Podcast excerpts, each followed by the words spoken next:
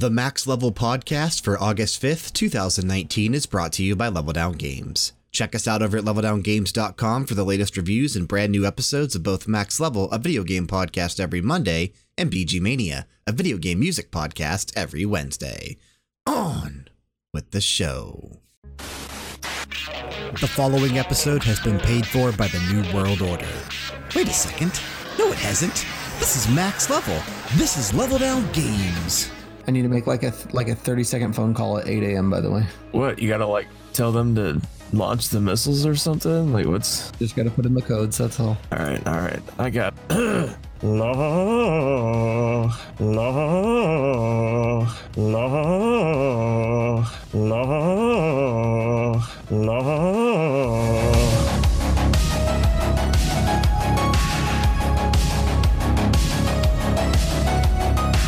Something that's not funny, I don't know if you guys actually saw this, but I, I kind of put it in Discord last night when I came across it. And it's actually breaking news as of the past 12 hours. But the Entertainment Software Association really fucked up.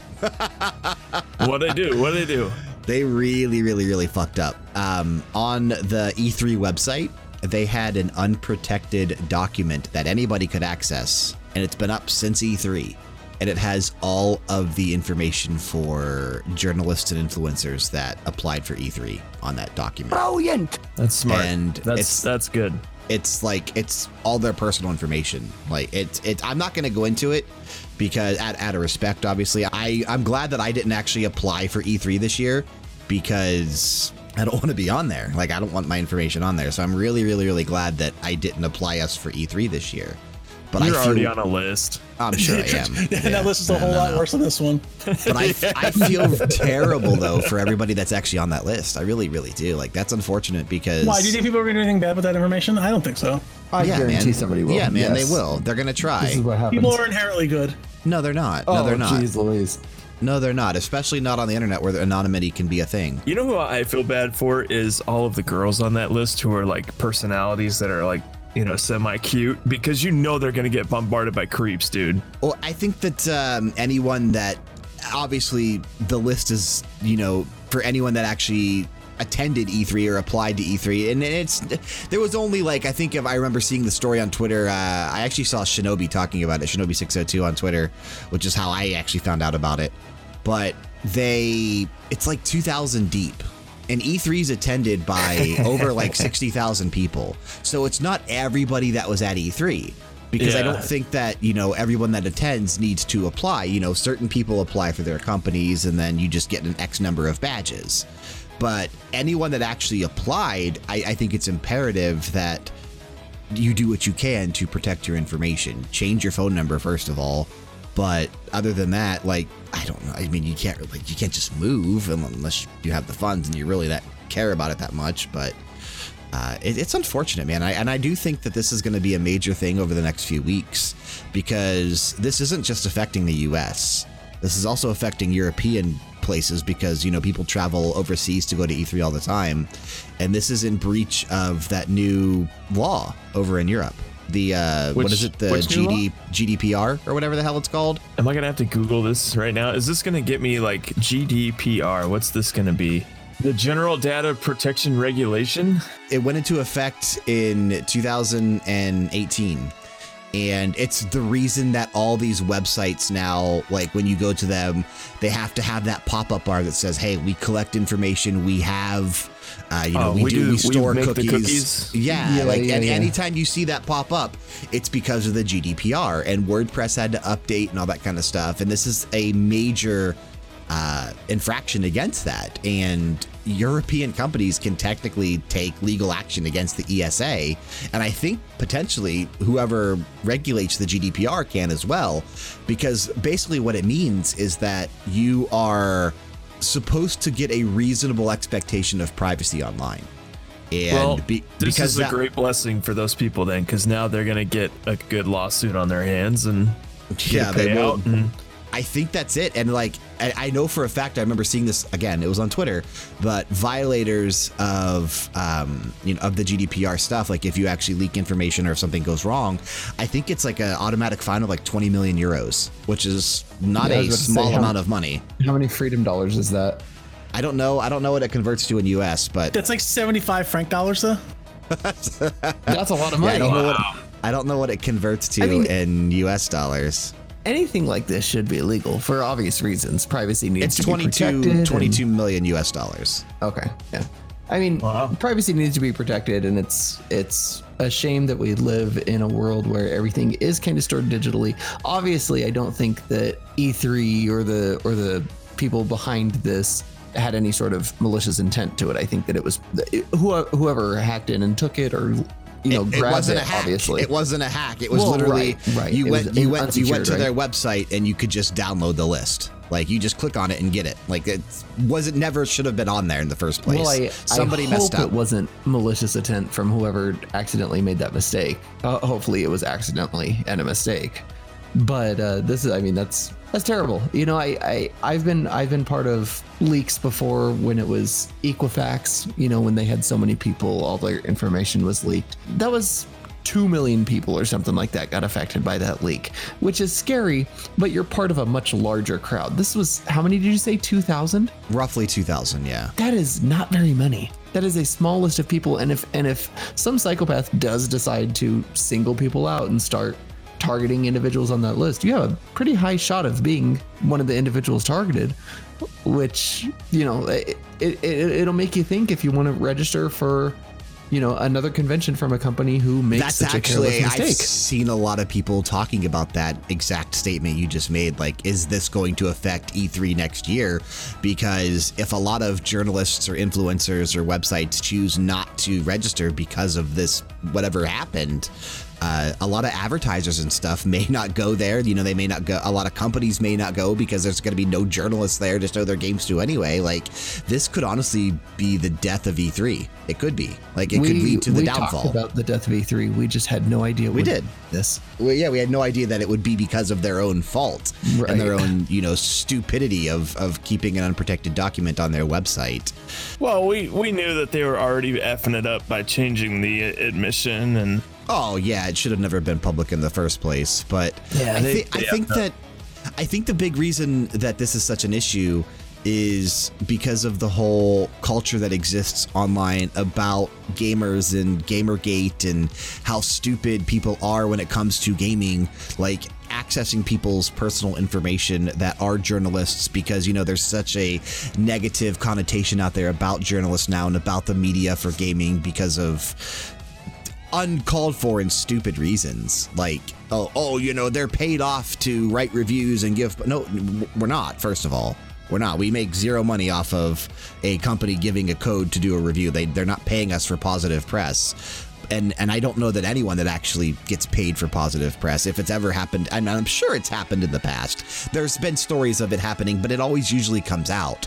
It's not a common thing though, but there's a lot of people out there that think every review is funded by a company to get positive press, and that's just not the case. But you know, there's websites dedicated to finding out and quote unquote doxing people that are in the industry because of reasons like that. And I think that's why it's such an issue because now you have an entire list of all of this information for 2000 plus people and it is a big deal. yeah. So, so it's not it's it's it's not good. It's it's not good. I don't I don't know how else to tag into that, man. I can't give you a hot tag because you left the two dudes laying in the ring. It's going to be something that I think that we'll need to keep an eye on over the next few weeks though and just keep keep our ears to the ground because I, I especially with the GDPR stuff. I want to see what comes of this because I do think that something is going to happen because of this. Someone's going to try to take legal action.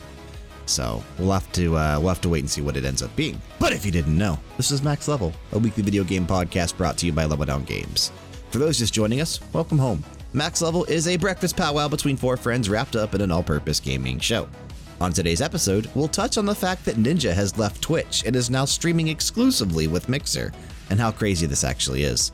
We'll also continue to go in depth with Fire Emblem Three Houses, and we all had a chance to sit down and check out the Blackout Club over the past week, and we have some thoughts. Later on in the show, we'll play a game centered around Gamescom 2019 as we get closer and closer to the event, and of course, all the latest happenings tied up in the weekly wrap up. I'm your host, Bryan, and joining us this week, we have Frank. What up? Let's go. Over in the sound booth. He is on fire this morning with several new sounds and just all around fun. It's Sean. Today, woo, I've got the style and profile like never before. Woo! That's right, baby. Never know what to expect from you. Never know. Never know what's going to happen. You're always no. uh always a always a bundle of joy. And, and just you never know. You got to do it. We also have Kyle this week. Good morning, Bryan. Good morning, Quinn. Good morning, Sean. What's We're up, all big here. dog? We're all here. It's, about going to be a great episode. It's about Kyle, I time. missed your call at 7:33. I'm so sorry. Oh, that's okay. I just wanted to chit chat. we were, you know, we were just trying to see if you were attending the recording or not. You know, we were just trying to make sure you were awake. You know, I, I am on chump status today. I, I did wake up late, so That's okay. That's okay. That's okay. Uh, special Sorry. shout out to Dance with the Dead for allowing us to use their music for our content. Everyone absolutely needs to go check these guys out and support their music. They can be found on Bandcamp, Spotify, SoundCloud, YouTube, pretty much everywhere. Check them out. You will not be disappointed. Don't forget to head on over to Apple Podcasts or wherever you're listening to us and leave that five star rating and a review so we continue to climb the charts in terms of search results. All right, I kind of alluded to this a few seconds ago, but I do want to start off by talking about what I think is crazy enough one of the biggest stories to hit over the past seven days, and that is the fact that Ninja is no longer streaming on Twitch. Uh, this shocked to, I think, pretty much everybody, but Microsoft is paying Ninja a hefty amount of dollars. And obviously, did this was the not. figure? I, I, according to, I think it was VentureBeat that actually ran a story where they think they figured out how much it was $50 million. Okay, Dude, so I Damn, Tyler's getting paid. right, I heard 20 or 30 right off the bat, but 50 million dollars. that's a Venture- I. I think I think it was VentureBeat. I can I could be mistaken on where I saw it, but I did see an actual major website run a story where they they pretty much have determined how much the the deal was worth, and it was upwards of a right around fifty million to move to Mixer. dude. So check this out. I actually I caught this story uh, before his first mixer show. I was Yeah. gonna say as it was happening, and this is crazy. and and I'm huge into streaming. I, I love the business side of it. I, I love everything about it. It's so fascinating to me. So I decided that I was going to tune into his very first Mixer show. I even like took my break at work right when he goes on, and I downloaded Mixer and I got in and I got my first like two months free sub to him. That's which the deal they are right still now. doing. They are still doing Yeah. that. So uh, he had 80,000 viewers on Mixer. It, the entire Mixer community was blowing up about this. People were putting captions in their their game titles saying "Welcome to Mixer Ninja." Like this is a huge deal for the Mixer. No, I this don't is- know this if is- this is a major money get. for pimping him, but it's insanity. Think that they do or would. Maybe Microsoft is giving some sort of incentive to do that. I don't think they really need to because I don't think Nin- so. Nin- Ninja is bigger than everybody on on Mixer combined. Uh, Yeah. Mix, you know, Mixer is definitely the the smaller sibling of Twitch. There's not nearly as many people on there, but this is going to definitely drive a lot more people to potentially go to Mixer, at least sign up and make an account and maybe toy around with streaming on there in the future. But it's definitely going to drive account signups. No, yeah, it, it's not bad, dude. I actually like Mixer a lot. So to post like a emote, you just have to like pay a little bit of their little credit. So it's like imagine you have bits, right? And then you pay like 10 bits to put to post a GG emote or something in there. So that's kind of cool. I think the thing that kind of blows about that is I haven't seen because I'm new to it. I haven't seen where you can have exclusive emotes for the channel. I think you can. I think that's you a big draw for Twitch. You know, I, I gotta I gotta play around with that more. Well, I think I even saw like if you because you get like you mentioned you get a free sub to Ninja for the first month if you sign up. Uh, I I want to say that there were when upon signing up like ten or twenty custom emotes that you get for just doing that. Yeah, I'm I'm in Mixer right now. I'm gonna see if I can. So I think that that was a thing. But I know that I was reading an article that was on Polygon.com, and it sounds like Microsoft is actually being very strategic about this, and they're doing this for a reason. They want to drive interest back into their product. They want to drive interest in not only Xbox Scarlett, but gaming on PC, but specifically with Halo Infinite. And the reason that they targeted Ninja and were willing to pay so much money is because, you know, he has his roots in Xbox and his roots with Halo. Like before he was big with Fortnite, he actually had a smaller YouTube channel that you can still go back and see several videos. I mean, they have, you know, millions of billions of views now because of who he is, but he used to play nothing but Halo. And I think that they're trying to get back to that. I don't think that he's going to be streaming. I don't know what he what he streamed on his was it Fortnite? Yeah, he, yeah, yeah, he did it from Lollapalooza. He, oh, okay. he literally had like a live audience, and he was like Okay. hyping him up. Okay, that's actually kind of cool. But uh, I like I like what you're saying because it it does play to what Mixer's all about. There are PlayStation people active in chat, there are Xbox people active in chat. It shows who they are. It shows a little icon next to what platform they're on. Um, all of the emotes and stuff as you gain a viewer level, like I guess you can level up as a viewer. You you can. I think you can get up to 99. I think you can get up to level 99. it's a cool platform. I honestly, I, I prefer Twitch more just because I like the formula better. I I don't think that supporting Mixer as a whole necessarily translates to directly supporting the streamer, and I want to directly support the streamer, and so that's why I'm kind of like on the fence. I I like the individuality that Twitch brings, but at the same time.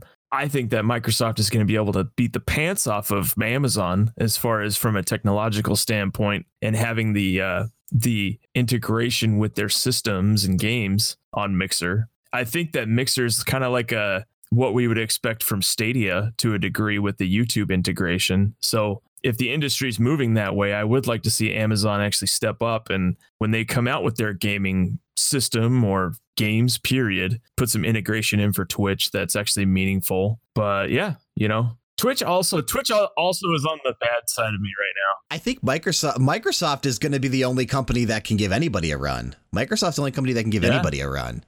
I mean, you know, you look at all the the negative press that Google Stadia has been getting because it's not what it should have been. Uh, Amazon's still, you know, reluctant to release anything. Microsoft has counters and answers for everything. Like they're lit- they they literally have their hands in every single basket. But something that no one else is talking about is guess what Sony is running on? Microsoft Azure. Yeah. So no, they like they're, they're running on that stuff say now. Yeah, absolutely. They've got the potential to include Sony in this, and it benefits Sony.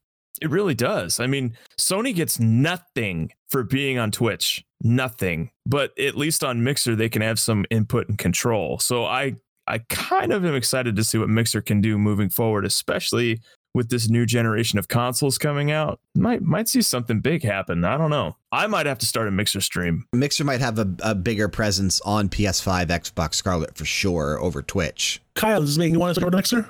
Not at all. Uh, I don't. I- I don't trust Microsoft a whole lot in terms of their ability to innovate on something that is already done well. And Twitch, for the most part, and Twitch has its problems. And I'll tell you right away, you know, as a Twitch streamer, and every Twitch streamer I know definitely has a lot of beef with Twitch uh, in some of the some of the way that they run things. But it works and it's popular and really is the best option right now if you if you do want to catch a stream or start a stream twitch is the best way to go microsoft has always been a little bit behind the curve in trying to catch up to other people's ideas in a, in a lot of different fields remember i mean windows tablets surface tablets have never reached the popularity that any other tablets have windows phones were a horrible failure the microsoft zune was a horrible failure the social media networks that they've tried to start have been terrible failures. And so this kind of seems like, and it, it kind of smells the same to me, where Microsoft has done so many good things. Uh, All of us are on Windows right now. You know, we've we all play games on Microsoft machines, and and we're here talking about you know the Xbox Scarlett, which is going to be an amazing machine. They make amazing games, but this I don't know. To me, this kind of feels and Mixer's been around for a while and just really hasn't caught a lot of steam. Fortnite is on its way down. Ninja is not the top streamer on Twitch anymore. And this this kind of seems like a late grab for popularity, like a, a last ditch effort, maybe. I don't know about a last ditch effort. We'll see if they have anything else up their sleeve. But it kind of seems like a you know a, a shot in the dark from Microsoft to try to pull some popularity over to Mixer. I think that Ninja's audience is going to hurt from this. Not that he cares if he made fifty million dollars, right? He Yeah, he does. He, he probably d- does. He I mean, you he cares, he cares about his audience, but you know he wants course. long term success. But you know he got a paycheck for it. Damn This straight. is- yeah, this is going to hurt his audience. I think it's going to hurt his overall presence on the gaming scene. And I don't think you were going to see Twitch go much of anywhere at all. Twitch, like I say, Twitch works and we're creatures of comfort. If something works and it continues to work and we have no incentive to leave that for something else, I don't know why we would. The only thing with Twitch is that it only works for one thing. It only works for streaming. Like you've seen Amazon and Twitch try to go the route of being like a replacement for YouTube when all the YouTube stuff was happening and with Google. And they you know they they were trying to you know there needs to be a YouTube alternative. There needs to be this. There needs to be that. And then they up they decided on Twitch you could have premieres and and upload videos to your Twitch channel. And nobody cared. Nobody cared. And nobody really did it. It only works as a streaming like you know service and that's what it should be but I think that Microsoft could take a chunk out of Twitch's audience by doing this. And I think that they will. Um, you know, there are a lot of people that still do watch Ninja on a day to day basis. There are, he, you know, he does have his dedicated fans still, even though he was on a slight decline on Twitch. This could, because as, as Sean was saying, you know, there, there were people that literally planned their day to catch uh, Ninja's first stream on Mixer. If I'm not mistaken, his stream on Mixer had more concurrent viewers than he did when he was streaming Fortnite on Twitch. I remember Yes, seeing a story on that.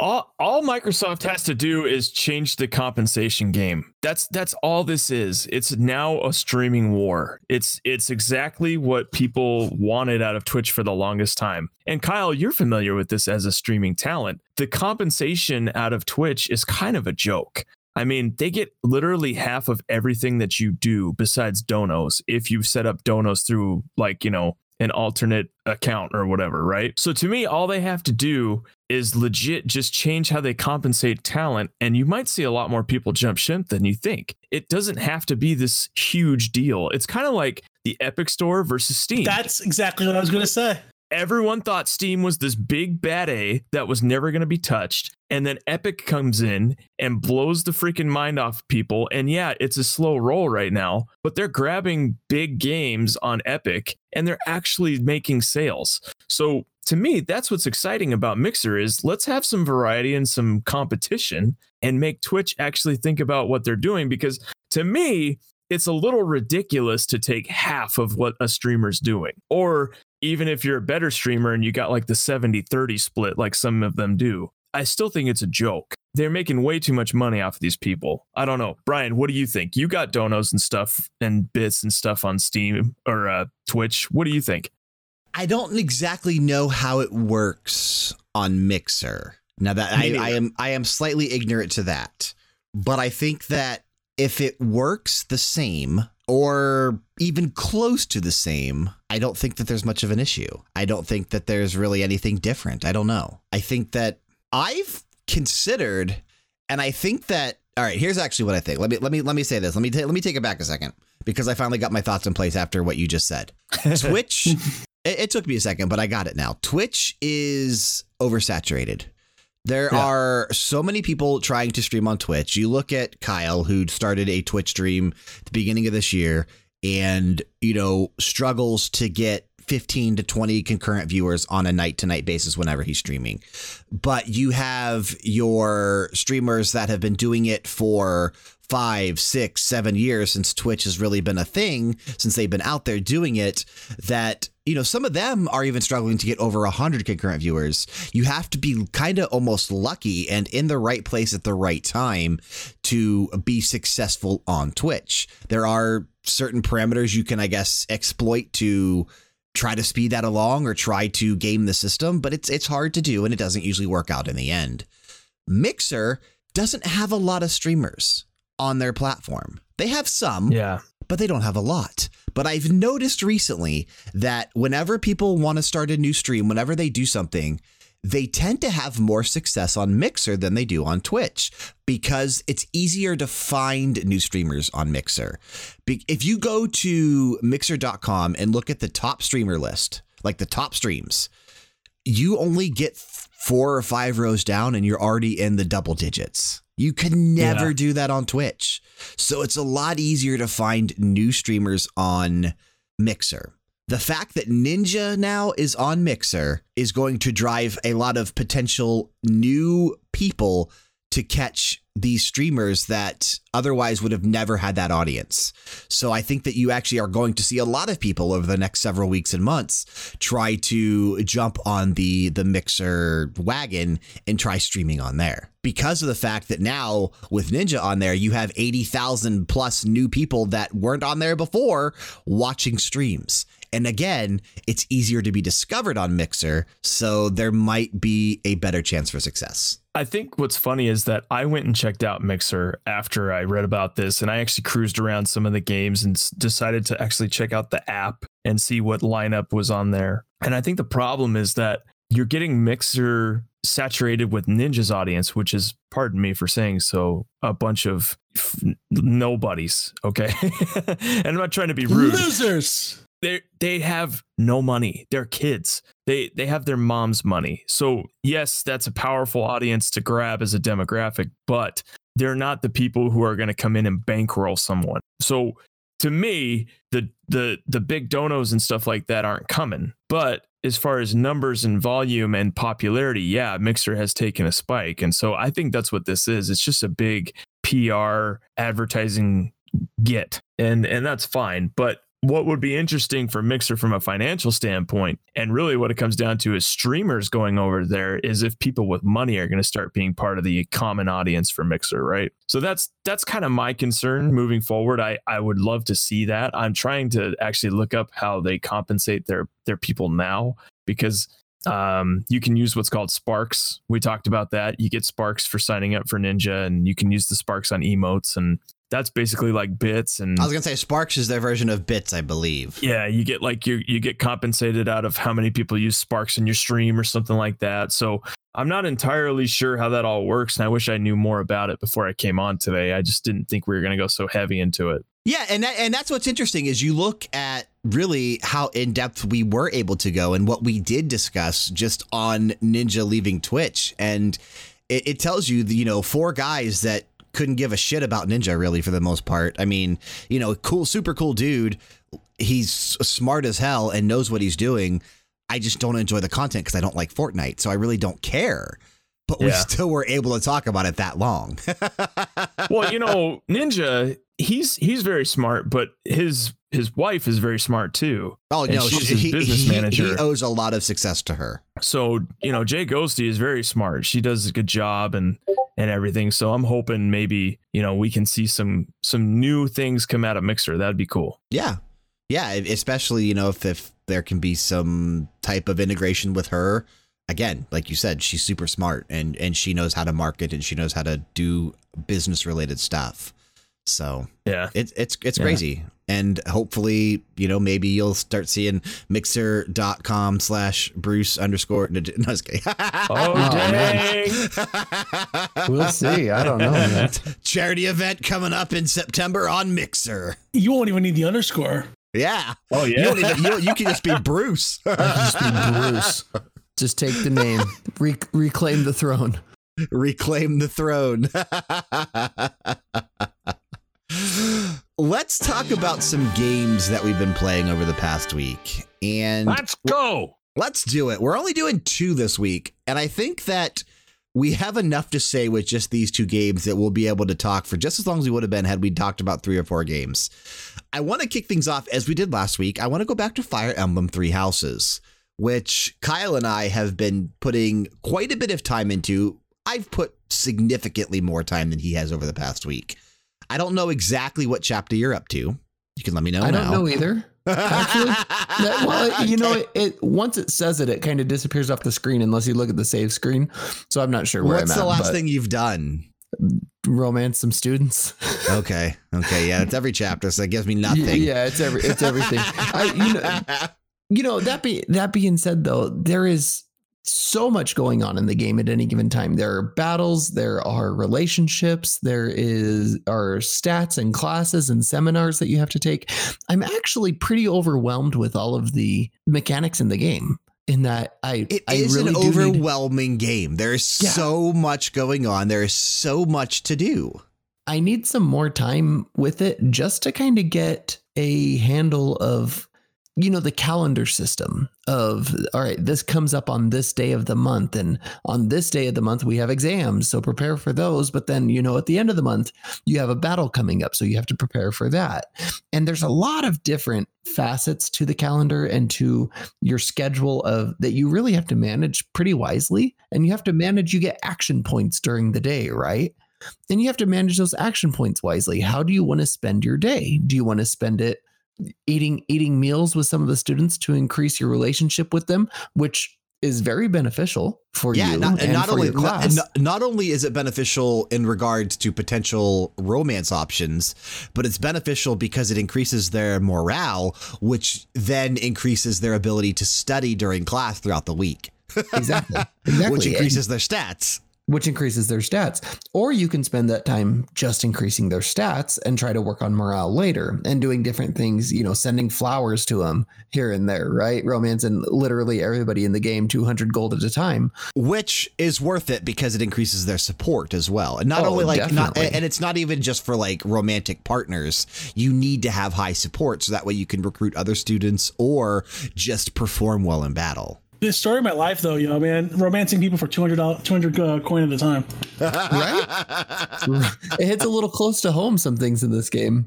Managing their morale levels, like you said, managing their motivation and their and their moods too is actually pretty challenging. You have to look at how hard you've worked one student and what you've expected one student to do. And they get burnt out and they don't, you know, they're not going to study as hard. They're not going to fight as hard. And so you need to put a little bit more time into some other students and make sure that they're keeping up with the class.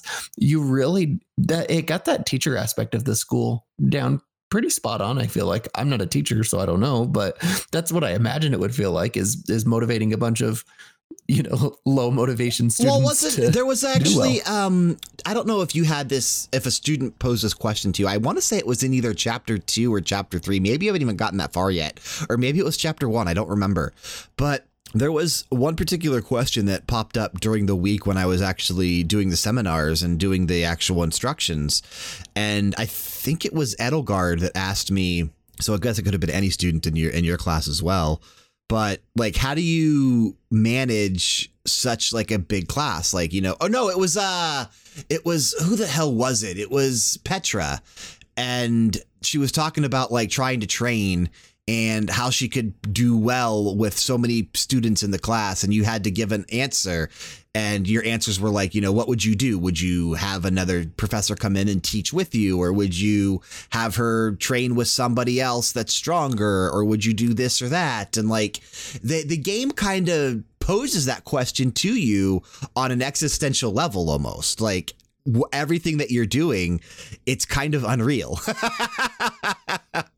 because you are just one teacher and one person with, you know, it, it's a decent amount of students that you start out with, but as the game progresses forward, you can have everybody for the most part. And that's a lot of kids. it's a lot of kids. There's a lot of characters in this game, and they're all really well fleshed out too. Like I said last week, that it, it it's almost it's challenging to not want to pick all of them up. You know, you want to experience all of them, and so it, it also makes it you know playing through the game again more enticing because you want to try a different house and want to get to know those students as well and see how that, how that changes the game because it does change the game depending on what house you play and what students you're close to. You get different decisions and different options and the storyline can go in different ways as you've seen recently right Bryan Yeah, yeah, I'm definitely uh, getting closer and closer to a pivotal point, uh, playing down the uh, the Black Eagles path. And I'm like I said, I'm really really glad that I actually chose this house first because they actually and, and no spoiler content already, but they they have a choice that takes place, I think, in chapter 12. And it it totally changes the nature of the game. And the game itself, you know, there's a part 1 and a part 2 and part 2 is already totally different than part 1. So the game itself changes halfway through but the Black Eagles can make that change even more significant. So I, I'm definitely dying to get to that point, and I kind of want you, Kyle, to be at the point at the same time because you are going to have a much different experience than I do once you get to that point. And because of the house, you know, the blue lions and the golden deer, they have a set path that they must follow. They don't have a another choice that they can make, and it's sort of interesting how it actually works out. So I, I kind of am hoping that we're at that point at the same time, and maybe we will be because I know you're going on vacation. You might have some time to play while you're out of town, uh, doing doing different things. So maybe you'll be able to get to that point by the next time you're on the show. We can actually discuss it and talk about That's it. I think that'd be a lot of, of fun. Nintendo Switch, playing it on the airplane, playing it on the taxi. You know. Yeah, I, I think that'd be fun. But you're right, man. And are you are you did you enable yourself to play online? Like, did you connect to their servers? Yeah, Okay, super, super cool. So, what you can start doing and you can start seeing, it's very much like Persona. And I like that a lot. So, anyone out there that has played either Persona 4 or Persona 5 is going to have a much easier time navigating and understanding a lot of the mechanics in Fire Emblem Three Houses, which I think is why I'm na- I'm I'm navigating through it with quite a bit more ease than probably you are, just because I have a lot more experience with this type of stuff and the way that it works. But you can get to the point where when you get to the calendar on a Sunday, or a, I think it's a is it a Saturday where you can free roam, or is it Sundays? I think, I it's, think it's Sunday, yeah. Sundays. It's Sunday because the calendar. It's like the Japanese calendar where the Sunday ends the last day on the right. So, and, and Monday is the start of the day. I, I think that's the way the Japanese do it, right? I don't know. I, you live there. I didn't. Yeah, I think I, I do believe it's Sunday because you're right. It's the last day on the right. Yeah, it's the last day on the right. So I think that when you when you get to that point, you know, eventually, and I think this starts in chapter three is when they start letting you see this. You could see what everybody else that connected online did for that day. And you could see how they chose to spend their time. Did they free roam? Did they attend a seminar? Did they do a battle? Did they rest? All this kind of stuff. And you could see if they free roamed, what activities did they participate in while free roaming on that day. And it'll give you like a percentage that you can see. So you can kind of get an idea of how people actually chose to spend their time. Persona does this as well because it's, you know, Persona has bonding points, which are Fire Emblem's activity points that you can go out and do things for. So you kind of get an idea of, okay, well, these people, this is the most popular option to do. I could kind of follow the same path and do that, or I can kind of do my own thing and try to go my own route. That very feature that you're talking about of seeing what everybody else has done and seeing, you know, 70% of people have chosen to do this activity has actually helped me a couple times because, like I said, I felt overwhelmed on some of those days, not knowing where to go or what to do first because you have a limit, limited number of actions. And so thinking, you know what, 70% of people chose to, you know, do this, do this fishing tournament, whatever it is. Yeah. I'm going to go participate in that because obviously there's something there. Either it's either it's really fun or it's a very efficient way to grow your characters or get some sort of bonus. And I will tell you, the majority is usually always correct. Like anytime I play through a Persona game, and I and if I'm using a guide or something, I'll I'll look and see what the guide recommends that I should do, and it always coincides with what the majority did anyway. So the majority is usually always right, whether they are following a guide themselves and you can kind of just get an idea of what you should be doing to maximize your time and you know efficiently do things. The the higher percentage option is usually the right option. And it's kind of interesting because i don't know if you have paid attention to it uh, the black eagles seem to be the most popular house that most people are choosing.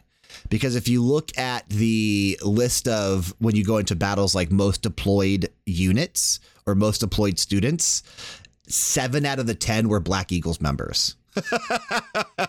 I can actually feel that. Like I said, I some of the students of the Black Eagles are some of my favorite students in the game, and I wish that they were part of my house. And I may try to recruit them later because I want them. So I can actually see that being the case. But Edelgard, Edelgard was the top female the, in the beginning of the week, but was replaced by Dorothea at the end of the week. Not surprised. Oh yeah. Yeah, totally, totally makes sense. If you've seen Dorothea, you get it. Have you got to the point where when you actually just even start like doing some of her like uh, social events where you talk to her and stuff throughout the monastery, she's always talking to like a different dude, and, and your character can actually talk to her about that. She's like, wait a second. That's a different guy from yesterday. no, but that's awesome. And That's she's like, incredible. "Hey, stay Story out of of my my life, unless you unless you are uh, you know unless you're offering to take care of me when I get older." And you could say yes or no. I was like, "Yeah, sure, I will." She's like, "Wait, what? Really? I was just kidding." And then she and then she ran away and locked herself in a room to get away from you. This is my Well, she- teacher. she- No, she she like coyly does it, and I'm not. I don't want to spoil Yeah, it it's, know, a- it's a, it's a fun moment. I don't want to spoil it for you because it is a it is a fun little moment there. But I do like that. So as you're increasing in your support, if you've noticed, and maybe you haven't because I, I you maybe never have gotten this far yet, but there will be little like speech bubbles. Like if you go into the menu system, the pause system, and you go to I forget which option it is. Uh, maybe it, it is just called like status or something. I don't remember exactly what it is, but it's the one where you can go in and see like how your bond is with everybody. Eh, whether it's a rank D or a rank C or rank B, rank A, et cetera, et cetera. So if there's Oh, like she, a oh blue, she, she's a rank double D. if there's a blue Heyo. speech bubble above their head, you can actually see like a fun little social event between the characters that have the speech bubble. So it just it lends more like story building and and bonding between the classmates and it's really cool. Again, it reminds me a lot of Persona, which I think why why I'm enjoying it so much. I've I've heard you make that comparison before, and it actually makes me want to play Persona now. Persona's such a Isa. good game. What was that? That was that was uh the rifleman from from uh Warcraft. Oh, okay. Aye. Some of your sounds, man, they just come out of nowhere and, and almost don't make sense. This is my boomstick. Some of them are Remember harder to guy? hear than others too. So True. Gosh. Okay, let's just ramp this up a little bit. See if we can make it. No, wait. Fantastic. oh, I heard it. I heard it. I heard it. I heard it. you, you dirty rat. I was over here messing with a ton of crap while you guys were talking because I just got nothing on this game. That's nothing okay. to contribute. That's okay. It's hard not for me to shut not up. everybody's gonna have uh, not everybody's gonna have stuff to contribute every single week on a particular game, but I really think, and I said this on Twitter, I think Fire Emblem Three Houses right now is my personal game of the year, just because of how in depth it is and how much fun I've been having with it. Like these these are my types of games. This is what I enjoy. Like I will take this over anything else every day of the week. Um, and I was actually on, I was just browsing a little bit on ResetEra the other day, and I saw a thread where people were comparing like Fire Emblem Three Houses being like the the Breath of the Wild for the Fire Emblem franchise because it is uniting all of these people that enjoyed different aspects about the Fire Emblem games.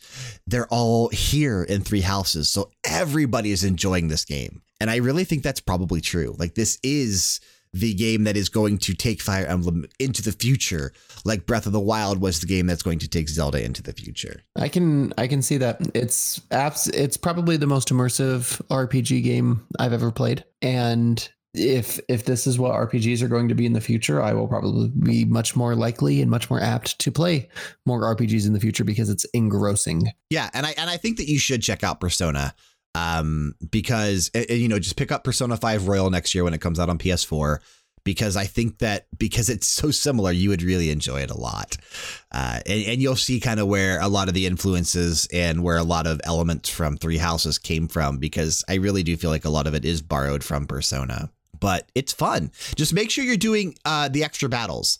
Make sure you're constantly doing extra battles throughout the Right. month. Whenever, wh- again, whenever the majority did a battle, because you need to level up. And if you just stick to the main story battles, you'll always be underleveled and you'll always be struggling. So there are these like secondary battles that you can partake in that are just meant to be practice, but they definitely are beneficial because you can keep leveling up and increasing your bonds and relationships with people and I don't know, it's it's, it's worth it. I'm having so much fun. The nice thing is because they are practice battles, if you do lose a character in those battles too, they don't go away forever. They come back. Correct. Yeah. Yeah, it's not it's not like the main story battles where if you lose a character they die and then that's when I and luckily I haven't had that happen yet. I, I have been very, very lucky to where I haven't actually lost a character, but I've also been playing smart and keeping my weaker characters on the back and making sure that there's always stronger characters in front of them, so that way other enemies just can't, you know, rush my weak characters and kill them.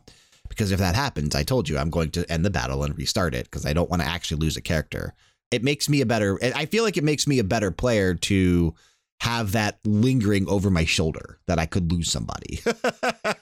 I do It, too. ma- it makes me play smart. And I and I like that the practice battles are there because I get to try out new things and I get to try out new characters without the fear of losing them permanently. So the practice battles are a nice addition that I've that I've made good use of. Yeah, absolutely, absolutely. Uh, I think I'm on. Yeah, I'm on chapter six. So my with my Black Eagle story route and the the route I plan on taking, it's 18 chapters. So I'm about a third of the way through the game, and I'm at like 15 hours played time so far. Woo! So hopefully I'll have it done here in the next uh, week or two. Uh, I think the Blue Lions, the story route you're on, I think is 21 chapters, so it's a little bit longer than mine.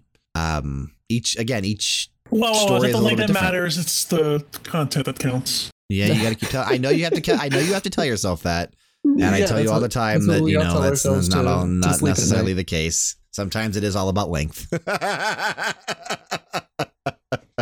it's one of those things you'll just never understand, Frank. He's like a hockey puck. Unfortunate. He never gets close to the bottom, but he touches all the sides.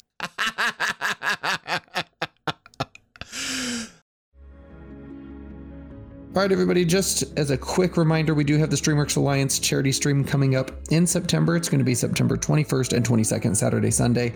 Lots of cool streamers that are participating. Head over to leveldowngames.com and check out the Streamworks Alliance tab where you can find all the information for that. Check it out frequently because it may change, uh, but we're looking forward to it. Check it out if you can. We'll see you guys there.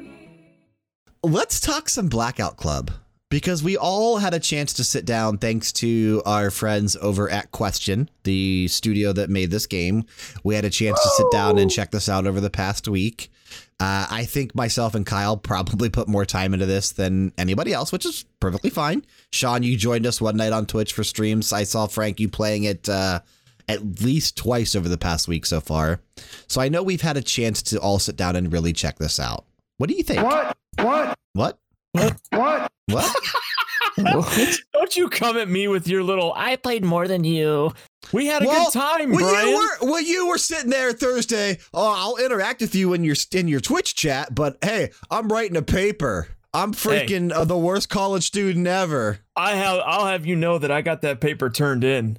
Yeah, And, and, then uh, you didn't join Did I us. pass? And then you're like, I'm gonna go lay down because I suck. And then he laid down and stayed in the Twitch chat for like an hour. Guys, exactly. That's hard What a work. Come freaking loser! What a loser! And that's the bottom line, cause Stone Cold said so. All right. So moving on. Anyways, I I really like this game. I, do, too. I do. I do too. I I wish that there was more of fanfare when the shape comes out, whatever his name is. Let's just call him Ricky. I, when Ricky comes out, this scary dude you can't see on the map, I want there to be like intro music.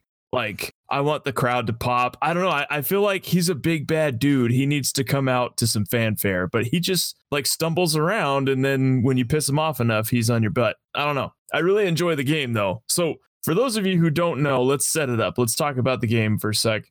It's it's how many people can play at once? Four? Is that right? Okay. And then it's kids who are tiptoeing around at night and the adults are like sleepwalking and they're having like some sort of nightmare dream. They're controlled by this entity, right? I that- think that's what's going on. Yeah. I think that I think that you know when the when they're sleepwalking, they don't remember what they do. Right. And the uh the premise of the game is to do certain missions without causing so much of a stir that you anger this entity called the the shape. shape. Is that It right? is, yeah, it is called the shape. Yeah, you were right when you said it earlier. Yeah, so I, I enjoy that premise of the game. I think a co-op like run around hide from a you know an NPC is kind of my speed. I, we enjoy playing DBD, and that's kind of what DBD is. Yeah, So I, I really like the game. I like the aspects of the game that you can have different abilities. Like Bryan, here's an example. You were playing an ability that I didn't know much about, and I couldn't really like understand what you were doing half the time. What what was it again? Was it like resilience or something? Like uh, uh Endurance. Not, it was it's something like endurance, but I can't remember if it was called endurance or not. Uh, it was something like that though, where was it? It wasn't a takedown. Was what you had, right, Sean? Right. Yeah. So I had like an ability where I could run up behind uh, the sleepwalking adults and like give them the old and, and put them on the ground, you know, and then they were like they were down for the count. And then I think Kyle had the prank calling, right? Yeah, if, Yeah. If there were some adults that were walking by, I could I could prank call their phones as a scammer, and they and you would stop and answer hack the the, phone. cameras as well. yes, correct. Uh, mine was called Unstoppable. I had to go look.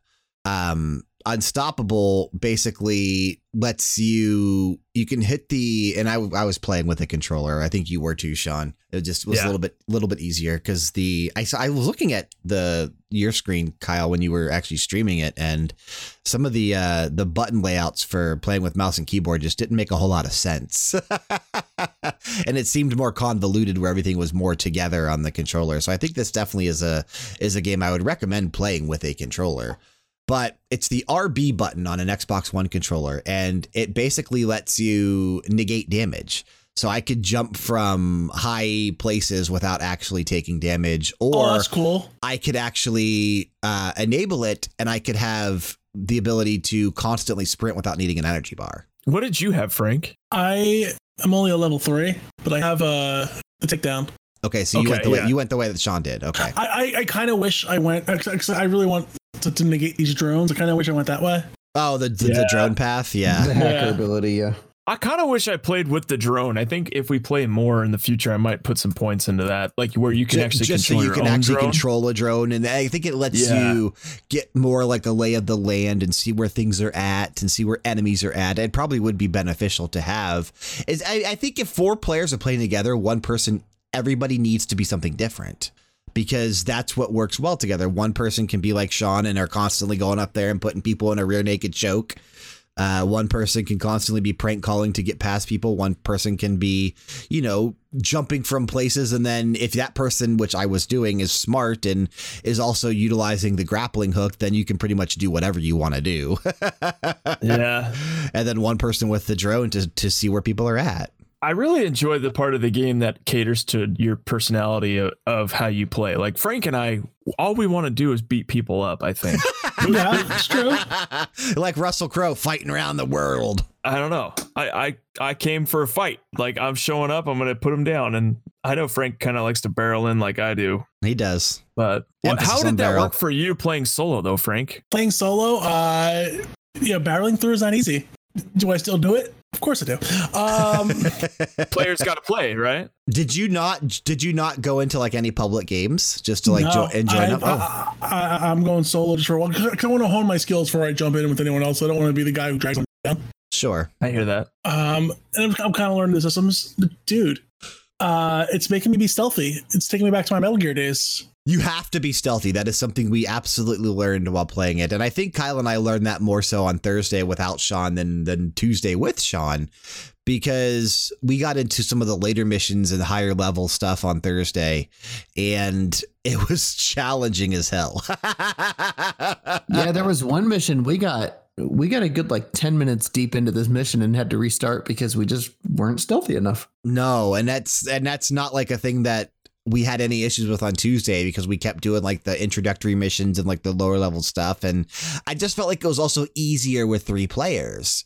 When you get down to two and then Frank with one, it definitely requires a lot more weight because you, you know, you have to make sure that you're not getting seen or you have to make sure that you're not tripping an alarm or something or you know what we saw eventually with the uh the actual the mines that are the acoustic mines those things freaking suck because you can't do anything unless you have foam to disable those there's a lot of elements to this game that is a lot of fun and it requires a lot of stealth Kyle was like getting chased over a fence. And I saw it and I was like watching it and this this freaking adult just kept going over the fence with him.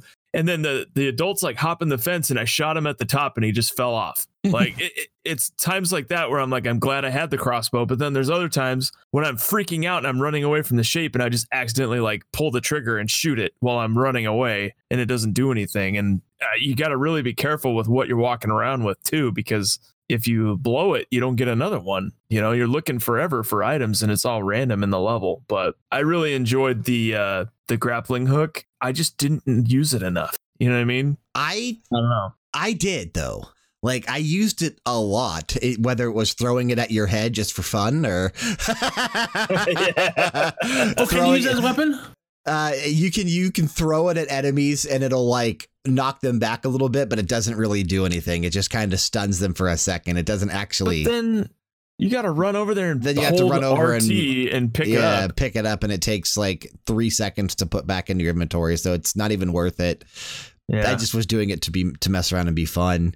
Um, but I did enjoy the grappling hook because it let us bypass certain obstacles and it let us bypass certain certain things. It was cool because all of us could use it. We can only hold one hero item at a time. And so Right. it's like if you have a good mix of hero items in your team, you can really do some damage. I know that some of the hero items just don't cater to the way that you're playing with your your perks, right? So if you're if you're Bryan and you're jumping from high levels and you can negate damage, you almost don't need the grappling hook to go down. You only go up. And so Correct. sometimes just going up is just not really conducive to what the mission calls for. Like if something's in the basement. I think if I was playing solo, I'd probably run stun gun just because I would want to have a an instant out to get rid of people attacking me constantly. Right, right. Like takedown rank two, you can take down people from the front instead of just from the back. So you do like a freaking Supacina off the top rope and swim around this guy's head and then, you know, put him down on the ground. But Pin him down, pin him down. yeah, so takedown rank two for me, the stun gun doesn't really help me, you know. So I would be better ver- better off going with the crossbow or the grappling hook or whatever. But um, it's you know what, the game's fun and the price was right, so it was super cool of our friends over at Question to hook us up like that. And there's a lot of character customization too. Like you can actually make a character and some of the you can't really make them look much different in terms of like physical features, I guess. They all sort of look ambiguous because that's I don't know, I couldn't really figure out a way to make it look too much like a guy or too much like a girl. It was kind of just like an in between. Yeah, they're all pretty gender fluid. Yeah, it's definitely ambiguous, but they give you a lot of customization options like things that you can buy with snacks, which is the currency that you earn for doing missions in the game. You earn these snacks and you can unlock items like hair pieces or clothing items or masks, uh, gestures for doing certain emotes, items. Like it's pretty cool. I like that aspect, of it. and it's on a rotation. Did you get the free items just sitting in the in the the car? Does everyone get that? The gift of dance. Gift of Yeah, dance. so- oh, Yeah, It's what I have. Okay. yep, it's the same thing. Yep. I, was wondering if it was random. That's why I was asking. Okay. Yeah, yeah. It's, I think it seems to be the same one, and I don't know if that's like on a weekly basis or if that's just a one-time thing. I don't know. Um, but Kyle actually noticed that the items were rotating because Yeah. the items that we were looking for on Tuesday weren't there on Thursday. if, you, if you look at it, it literally tells you like that they're changing like in nine hours or so. oh, does it actually tell you that? I didn't even notice that. Yeah, Okay, I I didn't see that either. I didn't even notice that that was there. Okay. So it, it seems to be on a quick rotation then because what's there one day wasn't there in two other days. So definitely, if you see something you want, you definitely try to need to get the snacks to get it because you have no idea when it'll be back. But one of the big reasons that we played it twice over the past week on Twitch was Kyle and I wanted to hit level five because at level five, you have access to a new kind of PvP mode almost, I guess, a little bit, where it's uh, called the Stalker.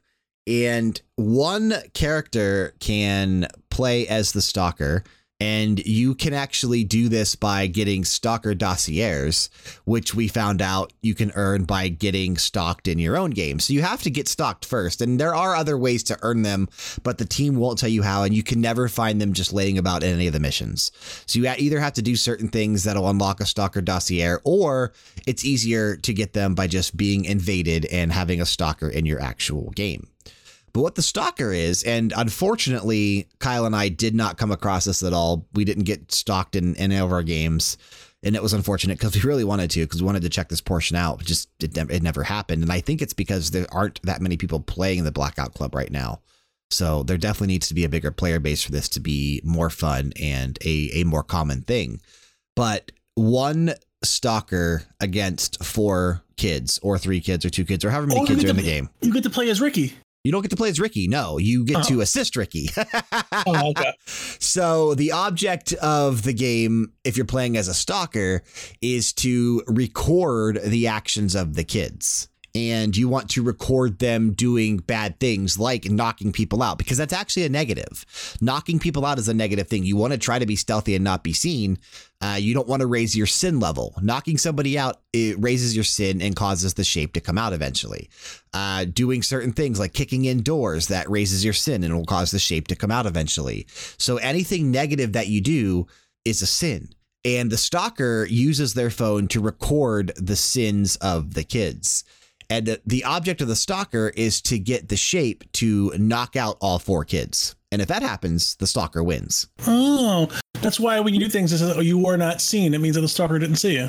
You never had a stalker in your game because you have to be level five. But every time you do something, it says you were not seen. I'm assuming that's that's with the, I think it's re- referencing the NPCs. I do think it still references that because, well, I think that the sin still increases the chance that the shape comes out because the shape only comes out sometimes. And so I, I do, I do think that if you are seen, it increases your sin. I want to say that I think that sin is probably a weird uh, word of choice for that mechanic because it doesn't really Yeah, fit the rest of the game unless it does later and we just haven't got that far in the story. Yeah, and it- we, we do know like a that this goes all the way up to like level 20 or something or 30 Right. even. I think we've seen people at it within like the public games list. So there's definitely a lot of game to be played still. Again, I think we're like what level 6 or 7 or something like that. So it's Right, like we're yeah. not that far in. But I I, I want to say that you're never going to be seen if you have if you don't have a stalker in your game. So I, I think that has to more do with probably the NPCs than anything Okay. else, and probably the shape because otherwise, you know, it wouldn't make a whole lot of sense. But I again, I don't actually know because we never actually came across the stalker, and I think that's unfortunate. I I really wish there were more people playing because I would have liked to have experienced that. I think it would have been cool. I am liking the game though. I am enjoying this a lot. It's definitely. I don't know that I would enjoy it so much playing it solo. But I really enjoyed it playing multiplayer. Yep, and I feel the same. It's it's a game that I'm having a lot of fun playing with my friends. I think it would probably suffer in a in a single player setting though. Yeah, I, I agree with that. I, honestly, I do want to play with others. Right now, I'm just in a slow grind to, to kind of get my skills up.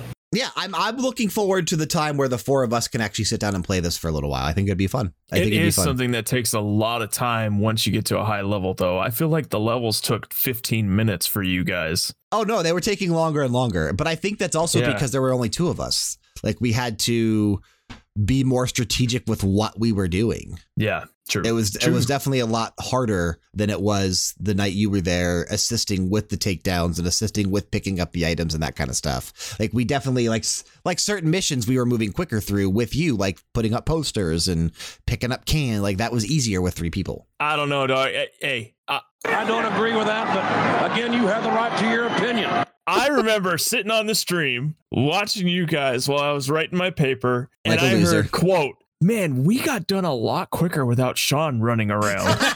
that was the first that was the first one we did. Yeah, I And I was that. I was like, "Are you effing kidding me right now? Like, no effing way, dude!" And to me, like, I guess you know, whatever. It, it's all situational, but uh, you know, don't ever talk about me like that again. Ah, God damn it, son of a bitch. That sounds See? like something I would say. You even pissed Bill off. That sounds like something I would say. Yeah, Sounds like yeah. sounds like you, that. You sounds, did sounds- say that a lot. like That's why I put- sounds like you're quoting me.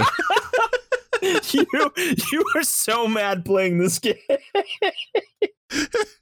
Every time you'd be doing something, and then someone would run up behind you and be like on your back, and you're like, I don't know what to do. Oh no! Uh, and then I'd have to run up and like put him in a chokehold and put him down on the ground so you can run away. I don't know. It, it was really funny. It was. You'd get so frustrated, and, and I would too. But like, I just thought it was so funny when the shape was on you. You could not do anything. You had to run away, and it was always anybody. like you get That's stuck. anybody. Like I don't understand how to escape it. I don't know. Like There you is no just keep escape. running. It doesn't. It doesn't know. matter what the fuck you do. He's always going to catch you. He's always going to catch you. But it does. It I did seem that just sprinting away as fast Sprinting as away possible works. actually works. Sometimes Yeah, that Sometimes. mission that you and I were doing where we had to disable the um, speed traps. I would disable Yeah. one and then run the fuck away, and like he never caught me, and I was able to get you back up, and we were fine. I think I think the worst thing in the entire game is whenever there's like a little shaped manhole or a shaped door somewhere and you're not doing anything. You're being a good little boy, like everything's cool, and then all of a sudden the door opens and I'm like, no, what did I do? Oh, yeah, they're just, and they're just walking around. You know, and he's just like walking around out there. I'm like, you need to go away, like please. the shape is a jerk, dude. What does he do when he grabs you? Does he like suck your soul out of your face, or is he like trying to make out with you? What is he like. doing? Yeah, I think he's. I think he's, I think he's sucking the soul out of your something, yeah. face. Yeah, yeah. He's Producing like a little, dementor from little Harry Potter, little shapelings, producing little shapelings, dude. making sweet, sweet love. Making some sweet, sweet cookies. Don't fight it; it's gonna happen. And they're like, "No, You're gonna love it. that guy's a I jerk, not- though. I, do hate the shape. shape. Huh? Right? I'm- He doesn't give consent. I don't get consent to this. You do these things to me. Gotcha, gotcha. Yeah. Okay, okay, okay. I am No technically touchy. asleep. True. Before we get to the game challenge update, it's time for this week's preview of BGMania, a video game music podcast. We'll be taking a listen to the ending theme from Streets of Rage, which was a original pick from Frank way back in the day, composed by Yuzo Koshiro. As this week, myself and Frank dive into the beat 'em up genre for a brutal episode. Enjoy.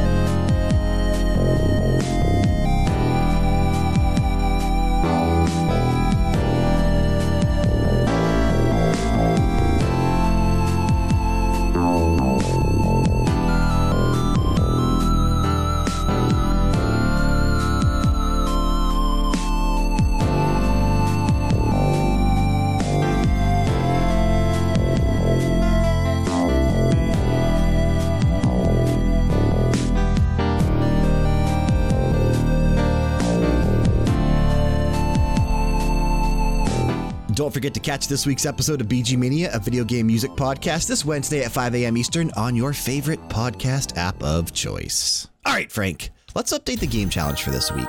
I know for a fact you finished some stuff this week. I finished three games this week. Frank Crazy. never does three games in a week. But yeah, Frank never Wow. finishes three games in one week. but what happened was uh doing a little research for the uh episode of BG Mania coming up. I was talking to a buddy and he has a little arcade machine. So I played and finished X-Men Arcade. Excellent game. Love it. I played as Colossus. uh also uh, I beat Wrecking Crew, which is amazing. Uh, that, that's that's on Netflix right now, if I'm not mistaken. Wrecking Crew is on Netflix, yes. And I also beat another arcade game, and my god, I just played it, and the name's already escaped me. Holy crap! TMNT? I didn't beat Team NT, I beat the other one. Holy Simpsons? crap! There you go. God damn. Didn't do that. I also- beat Simpsons Arcade, uh, which I was telling Bryan, I don't think I've ever beaten that game in the arcade, and I can see why because it's hard as hell. I had to pump a lot of virtual quarters into this game.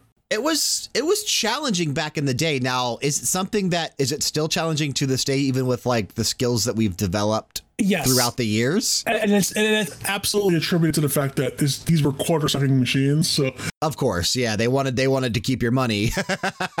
it beat 'em ups, you know, your health is always going down, and, it's, uh, and healing items are far and few between. Um, so you're constantly losing lives, but that, that's the whole rub of this.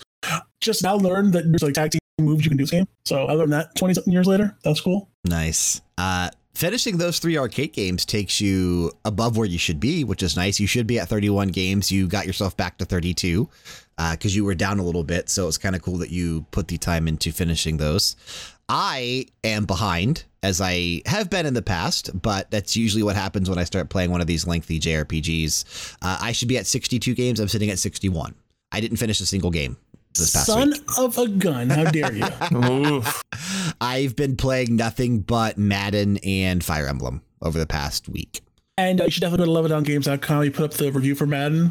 I did. I did. Oh. Yeah, the review went up. Uh, review went up this past Friday. This the screenshot was so believable. I didn't realize it was a video game screenshot at first. Yeah, they're getting more and more realistic looking, aren't they?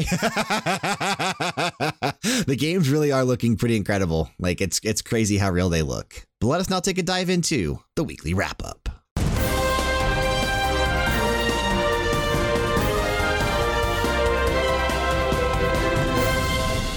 We have a good little weekly wrap up this week. There's a lot of items on here, and I want to kick things off with something that I don't know if anyone had a chance to check out.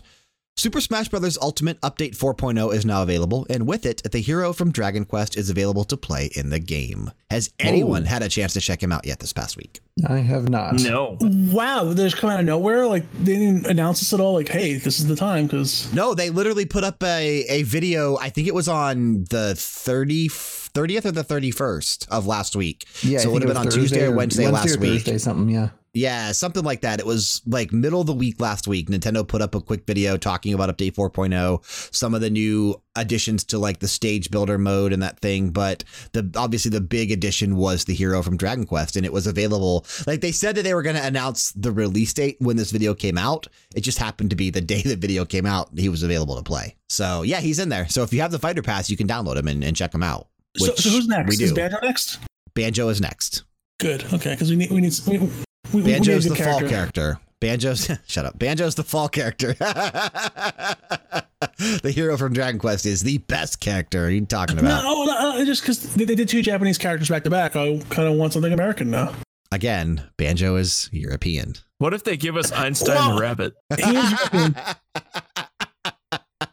we just had this discussion when you called true Grant Kirkhope an American composer. America, Europe, same thing. Uh, I guess no, not really. Not at all, actually. same thing. We're aren't we all one world, one love? I want to check this out though. I didn't have a chance to. I, I have him downloaded, but I didn't No, get a chance I- to I jump do into check it Smash and check it out. You know, I'm actually a Dragon Quest fan, so um, I, I plan on playing as the Luminary.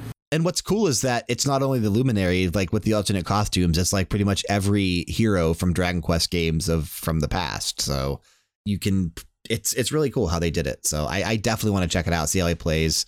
Uh, you know, I tend to gravitate towards sword users in Smash Brothers, so I'm sure that I'll really enjoy the hero from Dragon Quest. You know what the hero made me think of real fast is why don't they have every Link costume in the Smash games? Like how They- you can switch between them. They, I mean, I feel like they do for the most part. They have a lot, They do like, now, like with like with yeah, with like different color variations and stuff. Yeah, like it would be cool to have the the SNES one and the NES one where it's Oh, the brown and the green. I see what you're saying, like like the The, different looks. the Ocarina of Time, and then you know Breath of the Wild. And I see what you're saying. like yeah, that. no, like some of them are in there. The Breath of the Wild one, I think, is definitely in there, if I'm not mistaken. It it is. So That's it's, the so it's, default. so it's Fierce Deity Link from uh, Yeah, yeah, absolutely. So they and they have a lot of color variations, but I see what you're saying because like the tunic from Link to the Past looks different than the tunic from Ocarina of Time, which looks different from. I get what you're saying. Yeah, some No, of those are in there, are but in not. there. yeah, I was gonna say some of those are in there, but not all of them. All right. Okay. Okay. Something that I thought you would be interested in here, Frank. Absolutely. SNK will soon announce new Neo Geo hardware the company has teased. In a Oh tweet, yeah. they said, quote, a next-gen Neo Geo hardware is coming after the Neo Geo Mini, which is already out. With a modern design and a wonderful play feeling, and you can even link it to the Neo Geo Mini, the new hardware will provide you a Neo Geo journey that you have never experienced. This new hardware may be related to the Neo Geo versions 2 and 3 SNK said were in planning back in April. So if this were to happen, would any of us buy this? yes. I might. No. I'm, I'm No. an SN, I'm an SNK fan though, like through and through. Yeah, I'm just not a huge Neo Geo fan. Did you ever play? Did it. you ever have a Neo Geo or no? Nope. Nope. Okay. Yeah, I, I never personally owned a Neo Geo. I have played several of them in the past, but I would potentially consider this because I'm all about new hardware right now. Like I'm all about something different and new. You know, we know what the PS5 is going to be. We know what the Xbox Scarlett is going to be. I want to see a company come in and kind of try to shake things up like Nintendo did with the Switch. I want to see something that's different. Obviously, we have the Atari VCS coming out in 2020 that is is going to be kind of like a new Atari that's going to play old games but still also have the ability to play new games as well. I want to see something different and Neo Geo, you know, they used to make great systems back in the day. They they SNK man, they make great fighting games now still to this day. So I I think that they could definitely have a niche little system that would be interesting. I don't know. I would consider picking this up depending on what the price was and and what they actually showed off for it. So we'll have to wait and see what they decide to do with that. I think I think it needs a launch title with some notoriety behind it. Agreed. So- I absolutely something agree with new, you. maybe a new King of Fighters or something like that, right? King of Oh, Fighters hell 15 would be fantastic. A uh, King of Fighters 15 would be fantastic as a launch title for this. If we can get Andy and Terry Bogard in the next gen, that's huge. Yeah. Yeah. And I I, mean, don't know. You know, I, I actually played and reviewed King of Fighters 14 for leveldowngames.com. I loved it. A King of Fighters is a fantastic game. It always Oh, yeah. is.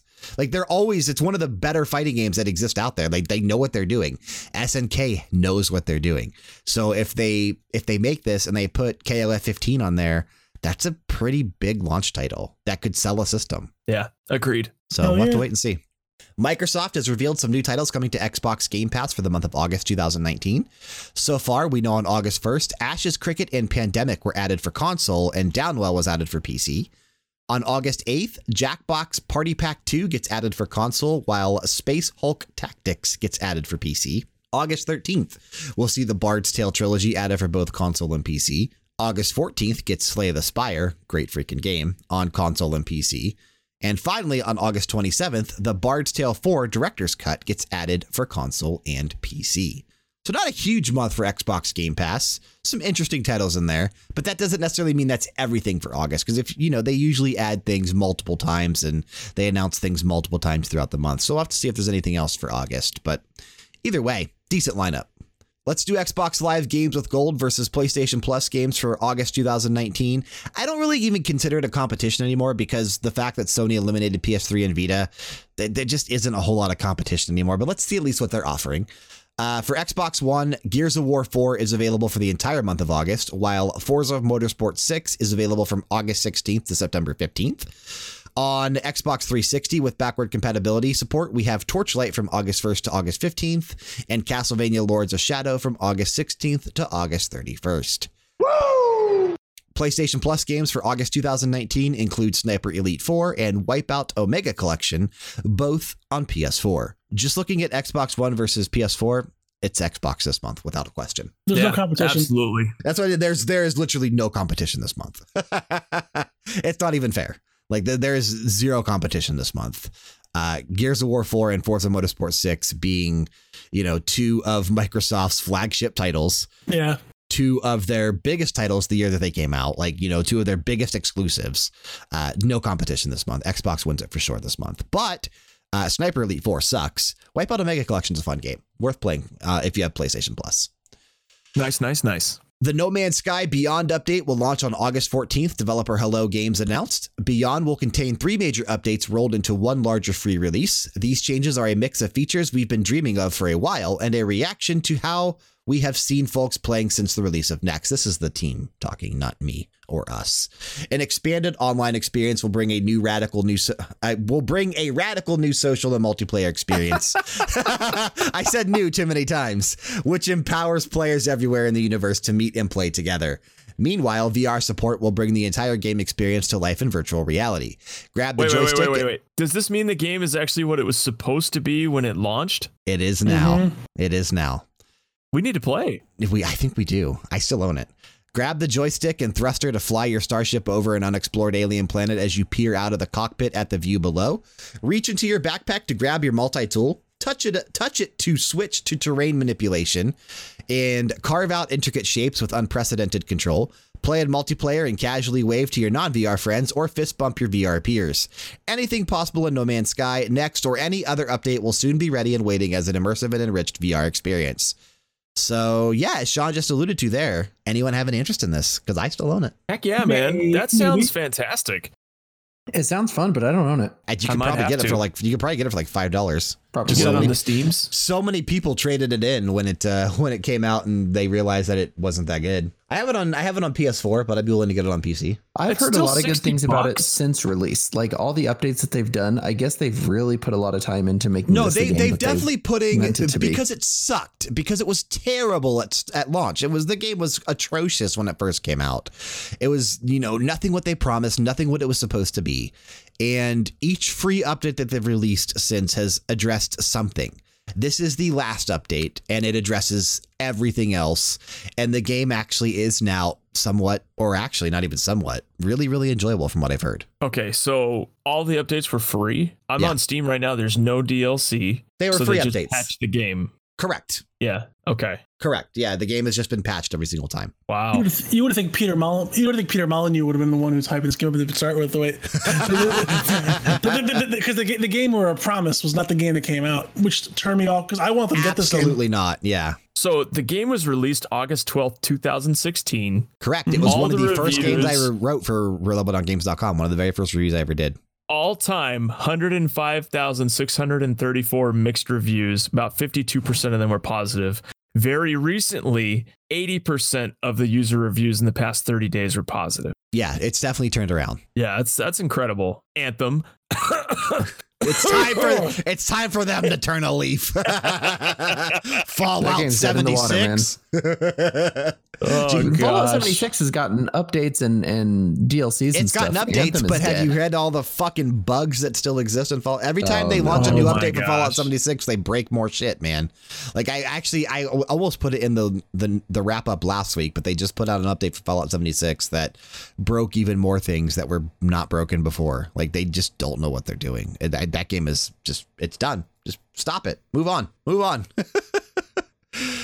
Devil's Hunt will launch for PC via Steam on September 17th, followed by PlayStation 4, Xbox One, and Nintendo Switch in Q1 2020. Publisher 1C Entertainment and developer Layopi Games announced. The Switch version is newly announced. This game looks fun. It's like a Devil May Cry type game almost. It looks really, really cool. And I uh, kind of want to check it out. So I may pick that up on PC when it comes out in September, but maybe not because September is so freaking stacked. Stacked. Speaking of September, and Frank, I think you will really enjoy this one. Oh, First you know person puzzle game, The Sojourn, will launch for PS4, Xbox One, and PC via the Epic Game Store on September 20th. Publisher Iceberg Interactive and developer Shifting Tides has announced. Uh, I looked into this one when I saw the story. This looks awesome. This looks great. This looks like a lot of fun. I'll probably play it a few days after release because, uh, for one, I'm going to Area 51 that day, and then I'll be watching the Streamworks True. Alliance, uh, uh, Streamworks Alliance uh, the next two days. So There you go. There you go. There you go. Monday. Monday. Well, hey, if you're going to Area 51, just fly on down to Vegas and play this on the stream. Oh, yeah, man. Just just do it. Just do it as part I- of the I won't uh, be there charity event. I'll be at Area 51 too. So that's that's why uh, his wife is streaming some, and he's trying to get all these other people to come in to cover for I'm him. going to be Naruto running right behind Kyle. Well, they called all Kyles have to go to Yeah, one I'm gonna area. be in You the- I'm going to be in the your area. Kyle line. yeah, so. you're in the Kyle area, so yeah. Frank will be with the uh, the people Naruto running exactly. Uh, awesome right here. Ghostbusters, the video game remastered, will launch for PS4, Xbox One, Nintendo Switch, and PC via the Epic Game Store on October 4th. Publisher Mad Dog Games and developer Saber Interactive announced. Can't wait to check that out again. Good game. Yeah, actually, it's actually a great game, I think. Uh, and crazy how all of these are Epic Game Store. like I said, it's going to happen, happen more and more often. We had that discussion earlier, kids. We did, we did. It's coming. So happy about this. Concrete Genie will launch for PS4 on October 8th in the Americas and October 9th in Europe. Publisher Sony Interactive Entertainment and developer Pixelopus announced. The game will be available in a $30 US standard package and $40 US digital deluxe edition. The latter includes a digital soundtrack, digital art book, pond design add on pack, and PS4 Lighthouse dynamic theme. Instant buy for me. I can't wait for this game. Oh, we're playing this. Same. I'm really hyped. I mean, I think I think all three of us, myself, Frank, and Kyle, are going to be putting quite a bit of time into this when it comes out. Uh, it looks gorgeous. It looks beautiful. I, I really can't wait to play this game. It looks like a lot of fun. The only uh, PS4 exclusive, I think, for the fall this year, which is crazy. So. The Outer Worlds is coming to Nintendo Switch sometime after the launch of the PS4, Xbox One, and PC versions on October 25th. Publisher Private Division and developer Obsidian Entertainment announced.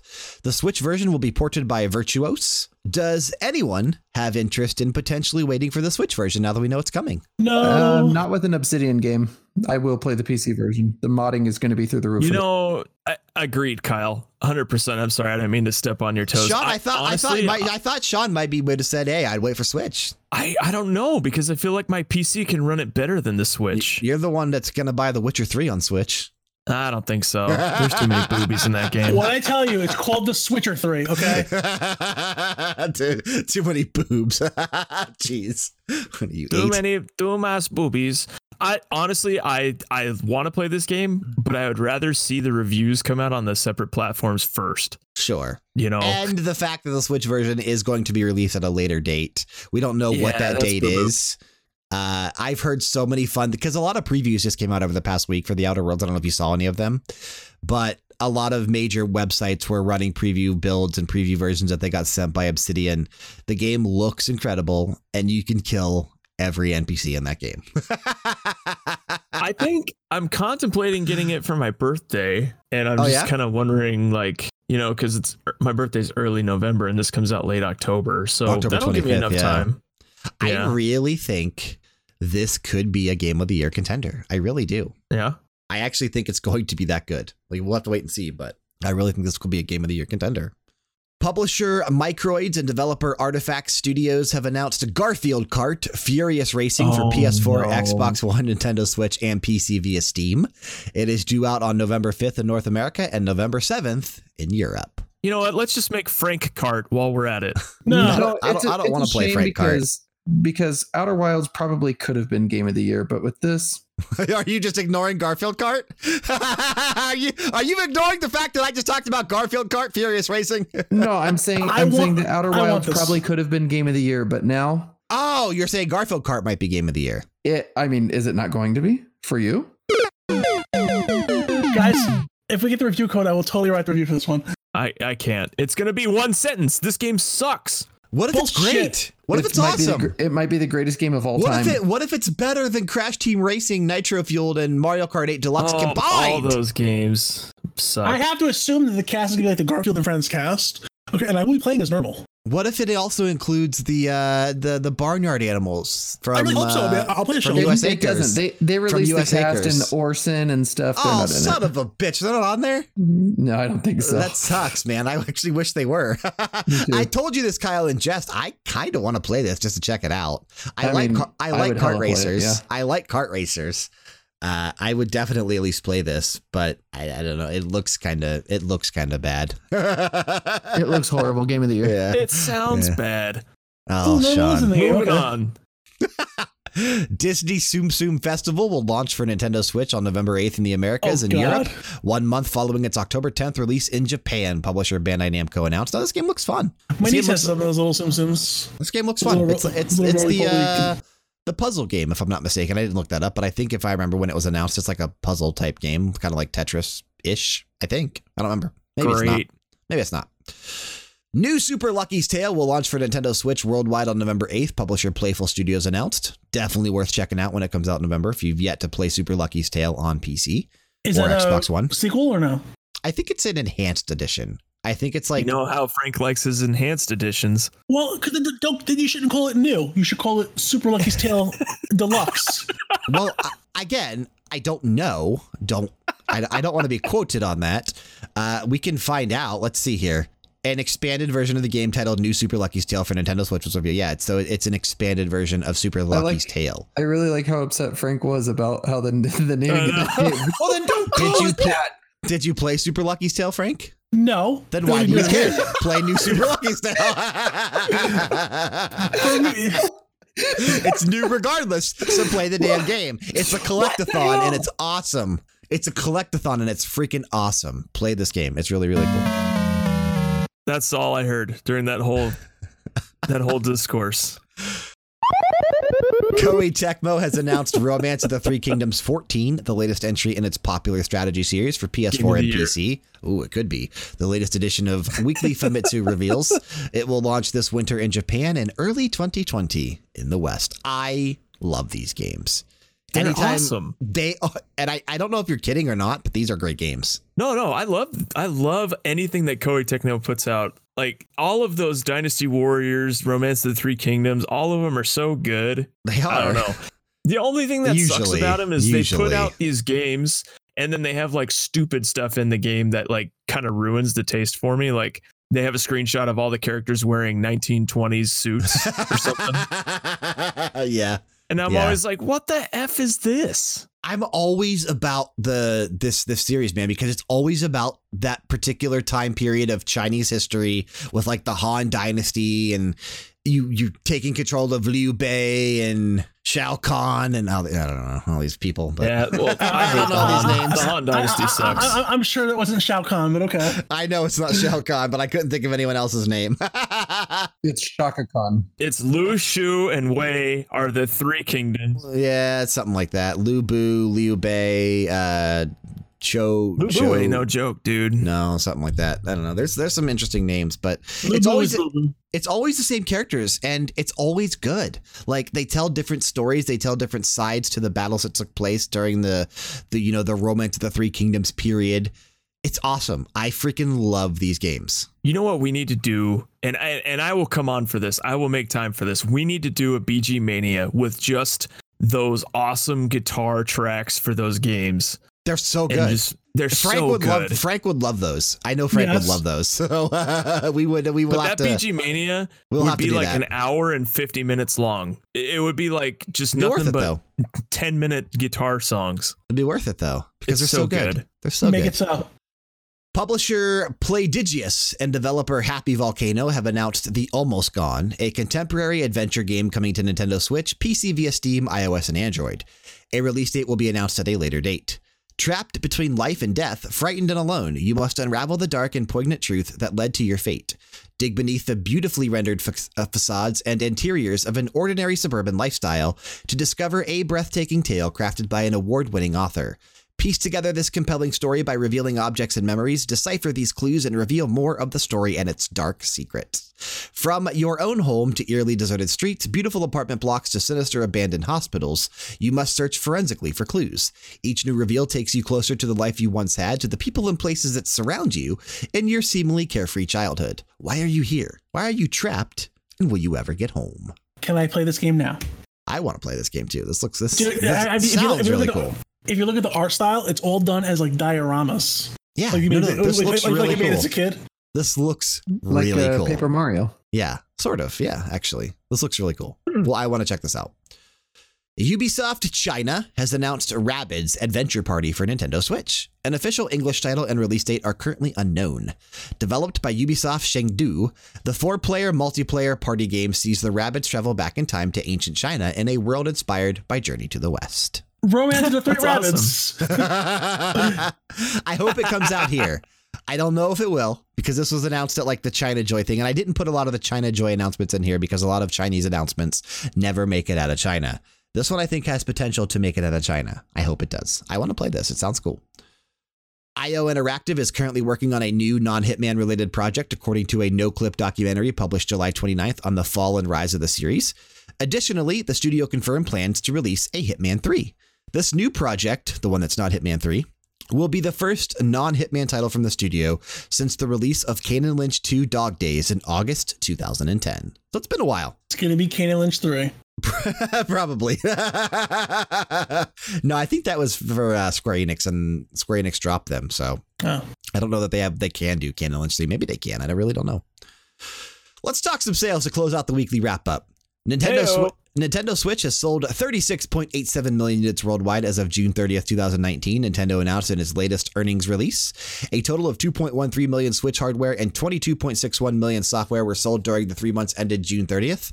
Nintendo also announced that sales for Super Mario Maker 2, which launched on June 28th, have topped 2.42 million as of June 30th. So in three days. Impressive. Insane how much that game sold in three days. But the Switch is still on fire, man. 36.87 as of June 30th. Obviously, it's higher than that now since we're in August, but we won't know what it's at again until probably October when they release the September financials. So, But uh, that's nothing compared to this next one. Correct. Worldwide total shipments for PS4 have reached 100 million. Sony announced in its financial results for the three months ended June 30th, 2019. A total of 3.2 million PS4s were shipped during the first quarter of fiscal year 2019, which is equal to the 3.2 million shipped during the same period the previous fiscal year. That's So, so, yeah. many freaking units, man. The first, uh, the first, well, not the first, but the latest console to cross 100 million and the first of this generation and the first since the PS2 generation because neither the PS3 or the 360 were able to reach 100 million in its in its generation. And the PS4 did it faster. And that's awesome because this generation hasn't even lasted as long as the previous generation yet. It's only been six years. Whereas the PS3 360 generation was like seven and a half years. So awesome. Great news. But that music right there means it's time for the new releases for the week of August 5th. But first, Metacritic results from the previous week. We did three games last week. We started out with the Blackout Club. I said 80, Frank, you said 91, Sean said 72, Kyle said 74. Eight reviews on the PS4 version. 70 is the official Metacritic. Sean is closest with his 72. You're dang right he is. Madden NFL 20 is next. I said 78. Frank, you said 83. Sean said 82. Kyle said 85. 11 reviews on PS4, 75. The official Metacritic. I was closest with my 78. Uh. The last game we did was The Church in the Darkness. I said 84. Frank said 84. Sean said 88. Kyle said 83. Not many reviews as of time of recording, only four reviews for the PS4 version, but it isn't doing well. 55, the official Metacritic. Kyle closest with his low of 83, which means right now we have a three way tie. Brings us to the Price is Right rule, but all three of us went over, so we have to see who was closest, and that, my friend, was Sean. Closest by going over with two My points man, with his newly 72. wait, wait a second. Is this the first time Sean has won? Second time Sean has won. This now brings Sean to two wins, tying Kyle's two wins, uh, just behind Frank with three, and still significantly behind me with seven. I'm winning this week. So. Congratulations, Sean. You're the big bad booty duty champion of Level Down Games, and you leveled up to level do. You get to pick the game of the week. Thanks, Sean. Appreciate that. Really to do. level to level do is that like two? level He's a big, D. he's a big bad booty duty. I heard that. yeah, I know. The big the bad booty bad- duty champion. Let's check out these new releases for the week of August 5th. And the first three weeks of August are going to be, for the most part, fairly dead. There's not a whole lot of major things coming out the first three weeks of August.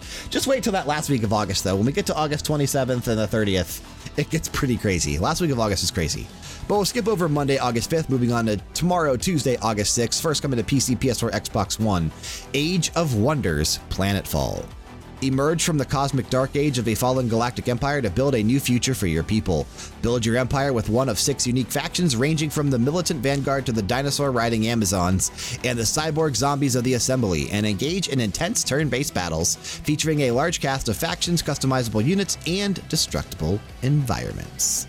Because we don't have a lot, Metacritic guesses, please. Okay, let's see here. Let's see. Got a Reveal! reigning defending champion. And three, two, one, go. It's an 82 from me, a 76 from Sean, an 80 from Frank, and a 70 from Kyle. I did not think I would take the high on that with an 82. Okay. Also releasing tomorrow, Tuesday, August 6th, coming to PC, PS4, Xbox One, Metal Chaos. Or no, not even that. Metal Wolf Chaos XD. oh, dang. The country is in peril as President Michael Wilson defends the nation against a full scale rebellion led by Vice President Richard Hawk and the mechanized legions he commands. As the 47th President of the United States, it is your sworn duty to take your country back by any means necessary and end this unjust coup. Is it coup d'etat? Is that how you say that? I think it is. I think that's what I'm saying. yes, coup coup d'etat as you battle in your advanced mech. Mech game! Let's guess on this one. Why not? Metacritic guesses, please. Reveal in three, two, one, go. It's a 70 from me, a 71 from Frank, a 71 from Kyle, and a 50 from Sean. Okay. This game sounds like hot garbage. At least myself, Frank, and Kyle were all in the same thinking that this will be around like a 7 out of 10, but I'm Sean, going on the low. Sean coming in with a 5. I rolled a two out of a hundred, and I considered taking that. I was like, you know what? Let's just go with it. Dice Parser knows what he's doing. He's okay. I think this was what, what I think is actually crazy about this Metal Wolf Chaos XD. If I'm not mistaken, and I'm looking it up as I talk, I want to say it's FromSoftware, and it is. It's a FromSoftware game. Listen, Being- the game being is a published joke. by That's Devolver why it Digital. has the XD in the title. It's a smiley face with two eyes going. I can't believe we're putting this game out. Like it's not But a good it's- game but it's, but It from sounds horrible. software, and they make great games. So I, I don't know that this is going to be terrible. It's probably not something that I would want to play, but I don't know that it's going to be a 50. I'm going right down the middle, baby, splitting it between the uprights. All right, all right. Moving on to Wednesday, August 7th, coming to Nintendo Switch, PS4, Xbox One, Damsel. Cause distress in this fast paced, challenging action platformer. Speed through dozens of missions as Special Agent Damsel, the first and last line of defense against the seedy world of corporate vampires. Rescue hostages, disarm bombs, hack servers, and dispatch the undead with precision, speed, and style. Balance uh, frantic action with split second choices and pay attention. You never know where the next vamp will come from. Enter a fully realized comic book world and help Damsel take on Red Mist, the powerful vampire corporation that's adding a new and illegal ingredient to their popular vampire drink. True Blood. I was kidding. Uncover the secrets of the new recipe and stop the corporation from achieving their ultimate plan the total dominance of vampires on Earth. Metacritic guesses on this one, please. Reveal in three, two, one, go! To 74 from me, a 79 from Frank, a 71 from Kyle, and a 78 from Sean. All right in the same area. This game looks fun. We actually got a code for this one, so hopefully we'll have a review up for it soon. Uh, it looks like a lot of fun. This looks like a lot of fun. I saw it being compared to Super Meat Boy, and I was surprised that Kyle didn't jump all over it when he heard that. yeah, and and I'm I I just don't have the time right now, man. The Fire know. Emblem and life know, and kids and you know. Vacation. Yeah, that too. Yeah, movies and donuts. There you go. There's nothing on Friday, August 9th. Our last game is on Thursday, August 8th this week, coming to Nintendo Switch. It's Pillars of Eternity. Take your party on the ultimate role playing experience. Pillars of Eternity finally comes to Nintendo Switch.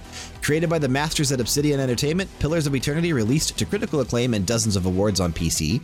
Now, the fantastical world, tactical combat, and unforgettable storyline can be taken anywhere you go. Pillars of Eternity, the complete edition, includes all the additional content from the PC version, including the DLC and expansions. The game has been optimized to play comfortably in front of your TV with controllers or in handheld mode. Easily navigate the game's detailed character creation, real time with pause combat, and party management thanks to thoughtful updates to UI and controls. Gather your party, venture forth, and embrace adventure as you delve into a realm of wonder, nostalgia, and the excitement of classic RPGs with Obsidian's Pillars of Eternity. I love this game. I think this, this is great. This is an awesome game for the Switch. Yeah, I think this will I do would well. say so. I think this will do well. Metacritic guesses. No. Pick of the week, though. I'm going with gets a to go hot to 90. Sean. Pick of the Pick week. Pick of the week though. is Meta Wolf Chaos XD. Yeah, yeah. Just kidding, boyos. It's Damsel, and I mean it. Okay, Damsel is a good pick for this week. I think Damsel is a great pick for this week. Probably the only game that I'm actually interested in this week in terms of playing. Now, I've played Pillars of Eternity in, in the past and I'm not interested in doing it again. But Damsel, I want to check out. That looks good. Pick of the week this week, according to Sean, is Damsel. But I quickly want to talk about LevelDownGames.com. If you're unfamiliar, we do more than just audio podcasts, so much more. All of our content can be found on our main home on the internet, including new weekly episodes of both Max Level and BG Mania, alongside reviews for the newest released games and accessories. And soon, news pieces will be returning to our outlet as we move into a period where we'll have the time to do so. See, what you're not hearing when I actually put this together is Sean actually put some elevator music in the background for me. so Some nice please, music. so please, if you aren't a regular visitor of LevelDownGames.com, consider bookmarking it and checking it out every so often. Is that from Animal Crossing? It really mean a lot to all of us and help us out so much. Podcast, or is it from The Sims? Podcasts, of course, can always be found on your favorite podcast app of choice every Monday morning for Max Level and every Wednesday morning for BG Mania. It was uh, Jurassic Park, the elevator scene. Oh, okay. It kind of sounded like From Sims Super music Nintendo. a little bit, actually. Yeah, Kind of it was like some good, Sims right? music. Yeah, it's not bad. I bad, thought actually. you would appreciate that. I put some thought into that for you. elevator music coming to a BG Mania episode near you. That would be an awesome BG Mania episode. Just boring music from games. yeah. Boring song. The beauty of that music is like that's the oh crap I'm finally safe music. Like you get in the elevator and you don't get out until you want to in, in Jurassic Park. So it's kind of nice. Let's talk about Was the level on Gamescom. that pretty good? I don't know. Ooh, Gamescom. I don't know. I, I have no like idea. But let's talk about Gamescom 2019. Normally in August, before you two joined the show, Frank and I would sit down and we would pick predictions or we would come up with just like E3. I kind of want to move away from all the predictions we used to do on the show. I like doing predictions at a couple times throughout the year. I think we'll keep doing it for E3. We'll keep doing it for probably like one other, you know, the beginning of the year for like our looking into the crystal ball for the upcoming year. That's always fun to do. But I want to do something a little bit different for some of these other shows. So I came up with a game to play for Gamescom. And like I said, I was going to do this next week, but because it's going to be just Sean and myself, I wanted to do it when all four of us are here because I think it'll be more fun to do so. Yeah, so yeah, yeah. I Don't tell down. me. Don't tell me. Is this Bryan's Believe It or Not? Um, no, Is it? it is not. It is Aw. not. It is not Bryan's Believe It or Not. but it's uh, similar, I guess. Uh, I guess it's similar to that. And I don't know what we'll call this game. Maybe we'll think of something after the fact. We can call it uh, uh, uh, uh, Keep or Switch. I don't know, something similar to that. Uh, pending title, pending name. I have no idea. But what I did, I sat down and I made six cards, and I had them in front of me. Each card has a letter on the back A, B, C, D, E, F. On the other side, I wrote down predictions, one prediction per card.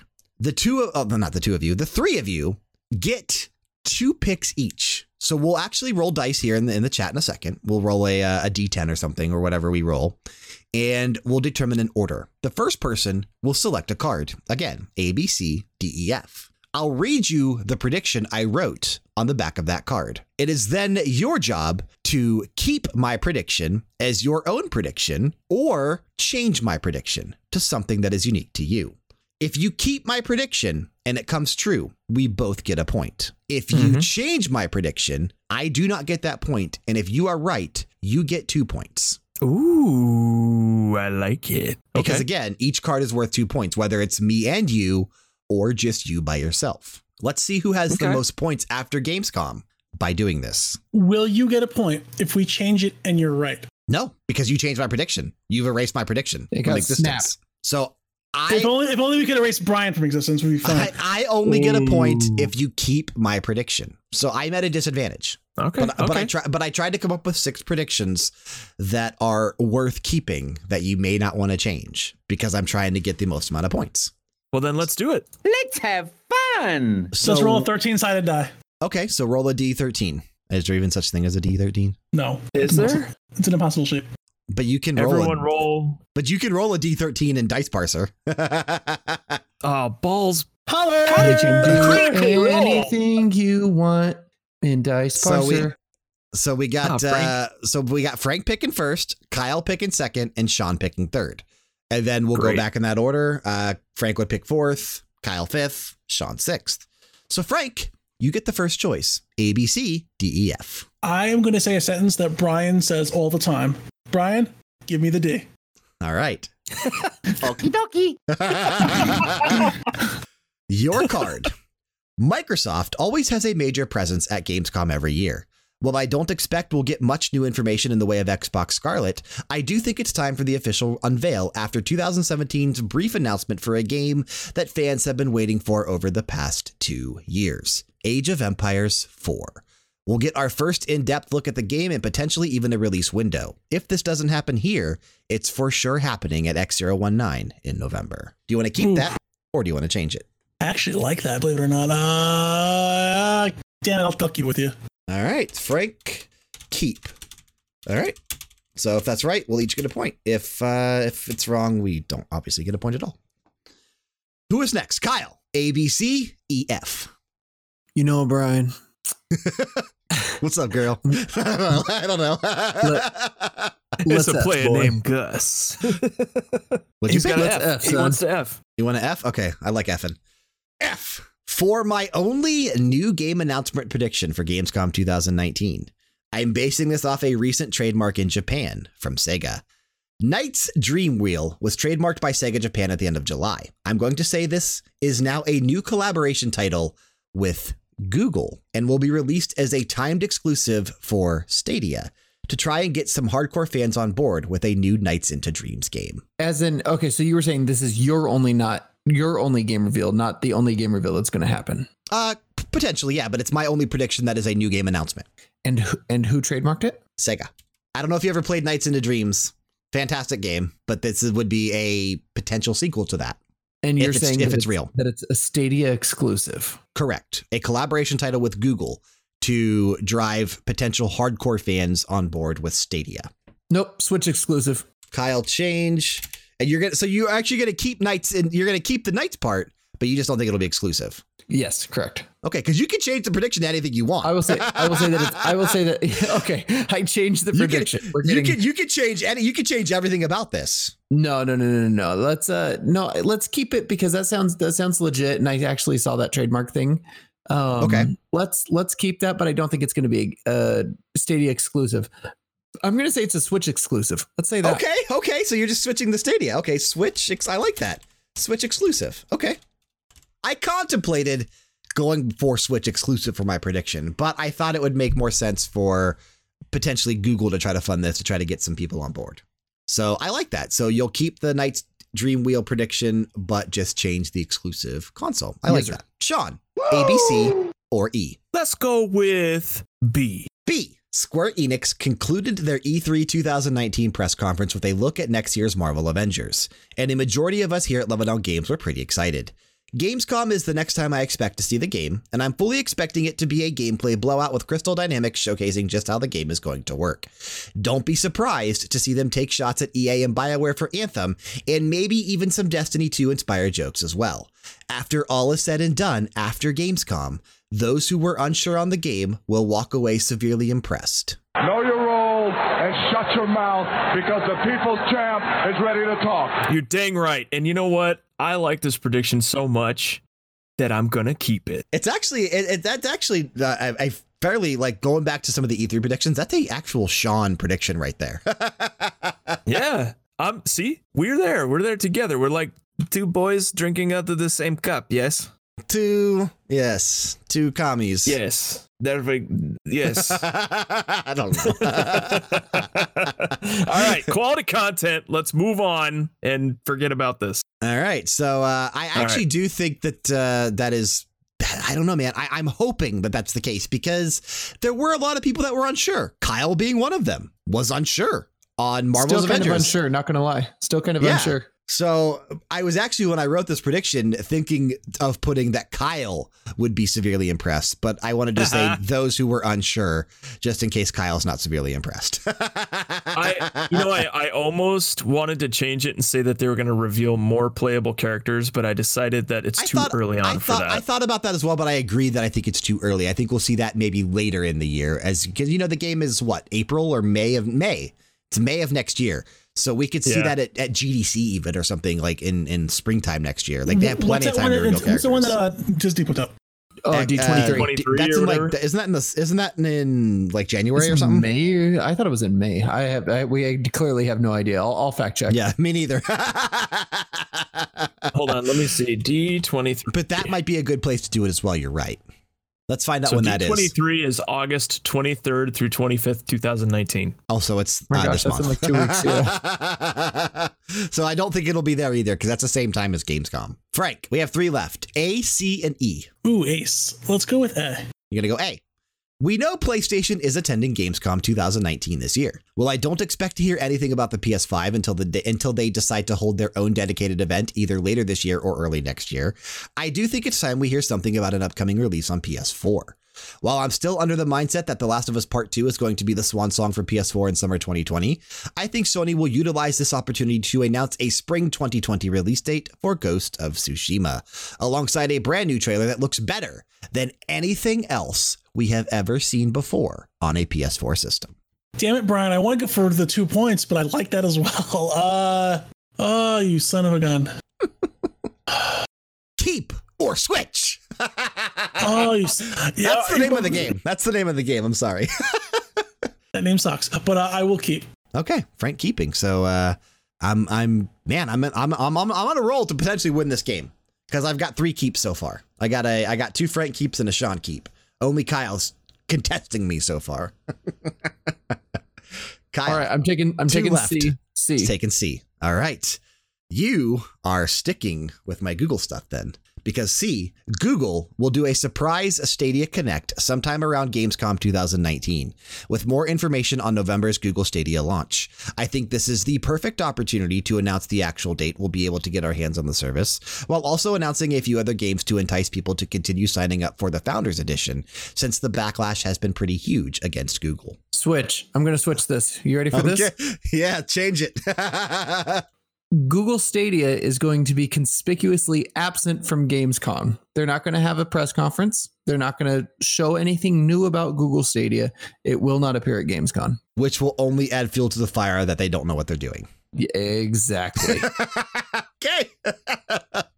I like it. I like it. Contesting me. You have the potential to win this game with your two switches because you could get a total of four points.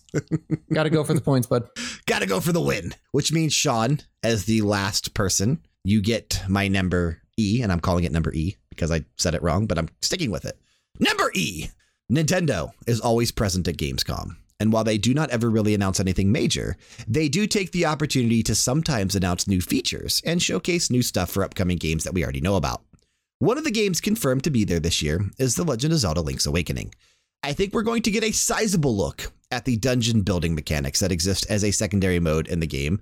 And I know there were a lot of comparisons drawn to Super Mario Maker after E3, calling it a Zelda Maker. But after a presentation at Gamescom, which I think is going to be a treehouse, I think we'll all feel confident it's the early foundation of a true Zelda Maker and will be the best mode in Link's Awakening after release. Hmm. This is tough. Oh man. You know what? Hold on. I think I'm gonna keep it. Uh, Shut your mouth, you thong wearing fatty. all right, I'm switching Change it it. then. Change. Again, All you right. can you can switch it to anything else you want. It doesn't even have to be a Nintendo prediction.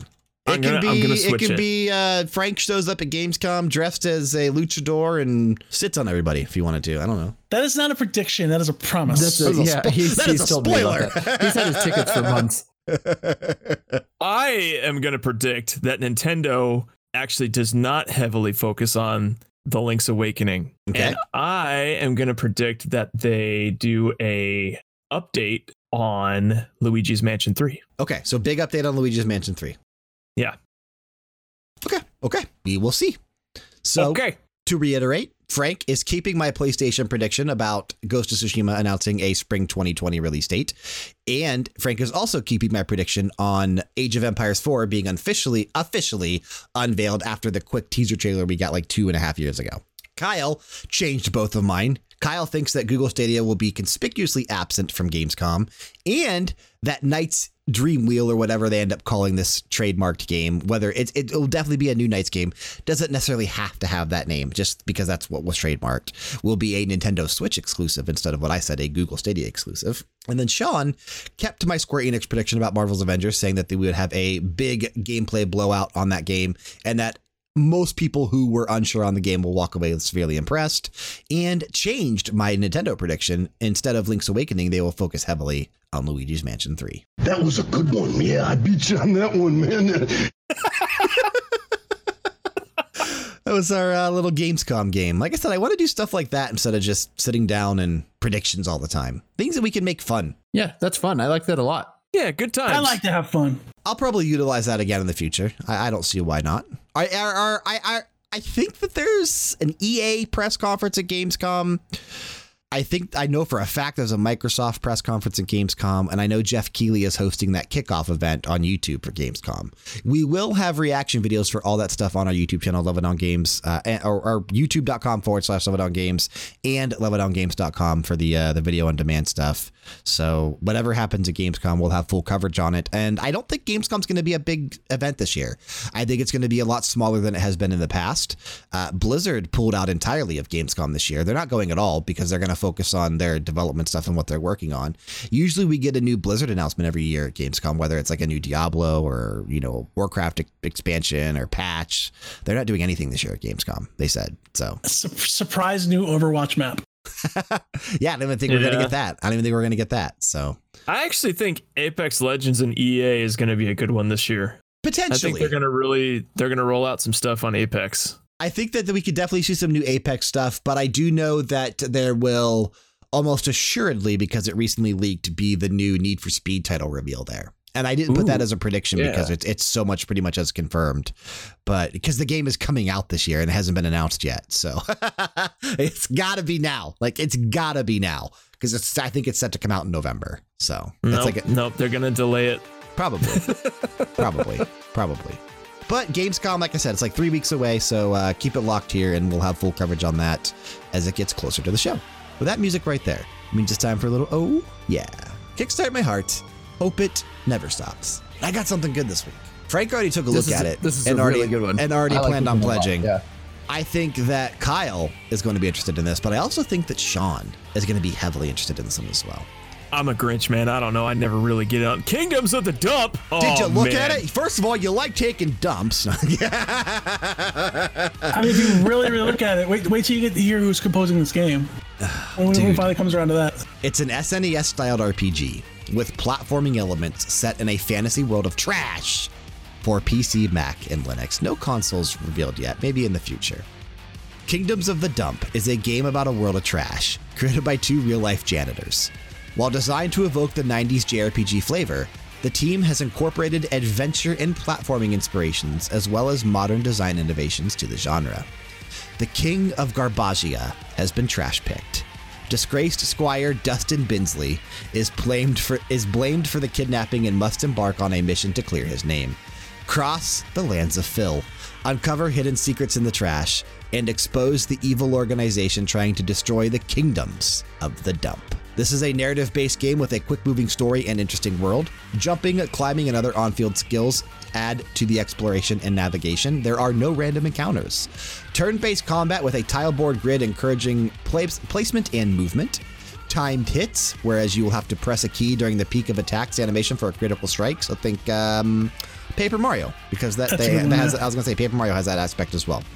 Uh, quickly toggle between main characters to make use of their field moves. A large Mode 7 inspired world map traveled by land, sea, and air. Mode 7, shout out to the old SNES. And SNES inspired visual aesthetic and detailed environments and expressive sprites. So the gameplay. Too often, RPG environments seem to become mazes of hallways, forked paths, and dead ends. The team is aiming to bring some fun to navigating the dungeons and areas themselves with the following elements elevation. You can jump freely up ledges on top of NPCs and over enemies on trampolines and moving platforms. You can fall, drop off of things, no paths being blocked by a single rock that your character can easily hop right over. Not only does this add more expressive movement, but allows for all kinds of secrets and fun environmental elements. It's not a full on platformer by any means, but adding a nice bit of verticality gives depth to the level design. Character swapping. Quickly and painlessly toggle between the characters to change who you are controlling on the field. Every character can jump, but each will have their own unique on field ability that will aid in exploration and navigation. And of course, on field battles with uh, Scrap, who is Dustin. On the field, you will see a certain glowing trash, which Dustin can scrap to collect metals. The metals are a shared resource the entire party can pull from that is used in combat for special skills. No carrying 99 ethers around here. Using Dustin to scrap as you travel through areas will be your primary source for replenishing this pool, but not the only way. The amounts of scrap metals in later areas as you travel through and around the dump may vary, presenting different challenges and force you to change up how you manage your skill uses. Dustin's scrap power will also have other on field uses, like breaking open rusty locks and even obliterating pure metal enemies before they can initiate an encounter. You can climb stuff, you can shoot stuff. There's fighting dirty, obviously, because it's trash. You get it? Fighting dirty. Hello. Grid based combat a little bit, but it's not like, don't think strategy combat, because it's not. Like, it's just moving around on like a grid type thing, but it is traditional turn based, old, old school style Final Fantasy type battles. And the characters look awesome, dude. Dustin Binsley, who's a 15 year old trash can from Tin Alley. He's a trash born. We got Ratavia, who's a rogue. She's from Ratlanta. Welcome to Atlanta where the players play. That's awesome. She's Ratlanta. Rat- Ratlanta. We got Walker Jacket, who's 41 years old. He's from Needlepoint. He's a Garmentian. And we have He Loot. stitched. He's, we have Loot, who's from Tabletop, and he's a Woodkin. Cerulean, the Laundry Forest, also a Garmentian. We have Musk, who's uh, from Beetleborn. He's a Bugman. The characters look awesome. I don't know. These characters are freaking, these are great designs. They look great. Yeah. Kingdoms, we have Garbagia, uh, Detergios, which I'm assuming is like detergent, Bagaria, Carpentos, Mamelon, Composer, Bobby Ghostly, guest composer, William Cage. Should I know them, Frank? Why did you freak out about that? Stretch goal. Stretch goal. Is there a stretch goal composer somewhere? Yeah, Where's- sixty-five thousand dollars. where, where are the stretch goals? There they are. $65,000. Uh, ah! Hiroki There you go. Kakuda! Hiroki Kakuda! Okay! Secret of Mana, baby! Brian really likes this game now. Oh, man. But no, what they're I, not I, telling you is all of the 65k goes to Hiroki Kakuda for making the track. Okay. Brian just pledged sixty-five thousand dollars. no, man. He's amazing. He's he's also doing, isn't he doing the uh, soundtrack for Dawn Thorn? Yes. Yeah, I thought so. Uh, that other Kickstarter game we talked about like last year that still isn't out yet. So it's gonna hit it.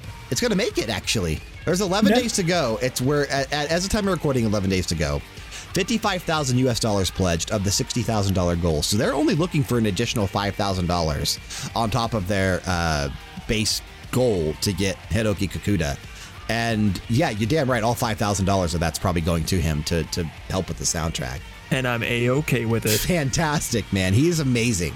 He did a great things with Secret of Mana. At 80,000, we'll get the console ports, like Switch. Frank, did you pledge? Not yet, but I think I want to get it at the five thousand dollar level. yeah, okay. Well, the game doesn't come out until 2022, so they're not gonna take my money right away. yeah. The, uh, Yeah, the, I got time. You can the, say fi- that. the $5,000 tier will get you a golden janitor. So all the rewards, a collector's edition, an invitation to one of New Jersey's finest road sites, which means we're gonna get to go uh, pick up litter uh, and talk about video games. How cool is that? Hoboken? It has to be Hoboken. It's a freaking trash hole that I use. as a term. That's awesome. Sean, I thought that you would super like this game. Uh, Something about this game, whether it's the aesthetic or the music or the gameplay, I, I maybe it's everything, kind of reminds me of Wild Arms. Yeah. Just little Oh, I wish you wouldn't have said that. Uh, you know how I love Wild it Arms. It looks and feels and sounds like Wild Arms, but trash oh my gosh, in a good way. man! I wish it's you supposed wouldn't to be trash. done I'm not calling the game trash. Sean, Sean's oh. pledging now. Sean, yeah, I heard the, I heard the typing. Yep. Yeah, let's see here. Hold on. We just gotta. Let's see. We gotta. Yep. There we go. no, he was, he, know- was pull, he was pulling up the Wild Arms theme. I gotta tell you, there ain't nothing like walking around in a forgotten wasteland trying to figure out the secrets of the world, save it from unknown entities coming in. Oh, it's good. But alas, I am not gonna be funding this project right now. I can't. It's two years down the line. What am I gonna do? Three years, It's actually. three years away. Three years, yeah. Like by the time this game comes out, I might I might not even have a PC. I might just be a console guy. I don't know. Like No, no, that's so uh, far Sean, away. Sean, Sean, just spend the money and get the collector's edition. It'll come out on the Super Nintendo cartridge. I don't even own a Super Nintendo anymore. My sister has it in Las Vegas. Okay, so you go to Las Vegas and you smack her. Oh, you did it. You know what? I, the game looks great. The only problem with Kickstarters is like, okay, this is why I, I am not good for this show. I think that these games are would be hot right now, but they're not right now. They're like three years from now. And, and in three years, am I still going to be as interested as I am now? I don't know. Hell yeah, man. This looks great. I guess. I I mean, it looks dope now, but future Sean doesn't think so yet. Well, Future Sean sucks. Yeah, I've that's been true. saying that for He's- years, man. Future Son's a fucking loser. Yeah. Current He's current kind Sean ain't much son of a better. Bee. oh, what? The Sean that the Sean that exists ten seconds from now is not much better. Yeah, exactly. Yeah, you guys, you sons of bees. Kingdoms of the Dump though looks fantastic. Uh, Kyle, even obviously somewhat interested in this. I'm, I'm assuming, right? Definitely, yeah. I That's a think that's Kyle awesome. game. Yeah. Yeah, because I know you weren't like a huge fan of a lot of JRPGs back in the day, but this looks. I mean, Super incredible. Nintendo, Game Boy, you know, PlayStation era. I played a lot of them. You know, the, Did you? the- like I said, Wild Arms, Chrono Trigger. You know, the Su- uh, Super Mario RPG. I've played a, a lot of a lot of the old Final Fantasies. and this is everything of that wrapped up into a game about trash, Uh, and it's awesome. dump, yeah. I love it. And obviously, you know, Hiroki Kakuda at 65,000, making some excellent music for the game. I when you said well, when you said the composer, I was like looking at, it, I was like Bobby Gas, Bobby I, I, Ghostly. I, I knew you didn't look that down deep enough. I was like, oh, when he Yeah. sees this, he's gonna lose it. Okay, yeah, I'm, I'm glad. I'm, I'm glad you just you, you noticed it live because your emotion was real. yeah, Yeah, I, don't, I, that I was, st- that was good. I still don't know who Bobby Ghostly is. Uh, do, doing a quick Google The search, great, the great Bobby Ghostly. doing a quick Google search brings up Bobby Friend of the Singer show, from Bobby from uh, Ghostly. From Supernatural, and that's right not even the same person. So I'll tell you right now, Bobby Ghostly, he is legit. He is. I don't even know what you're talking about. He's. The man. That's right, Rick. He sure is. is that like um, is that like Billy Butcher from Hocus Pocus? What? You know, Actually, Billy, Billy Butcher. Midler movie? Billy Butcher Like from, Brucey, from the the kid Boys. that eats the cake from Matilda? I don't know. Oh. William Cage is the other composer on the game, and uh, I, I'm familiar with him because he actually does like new SNES music in the style of old games. So he, he's uh, he's actually one of those like remixers and OC composers that that, that does interesting things uh, on YouTube. But Bobby Ghostly, I'm not sure who that is. Yeah, Not I sure. don't know. I don't know. But but pledge to it. Check it out. Kickstarter.com. It's called Kingdoms of the Dump.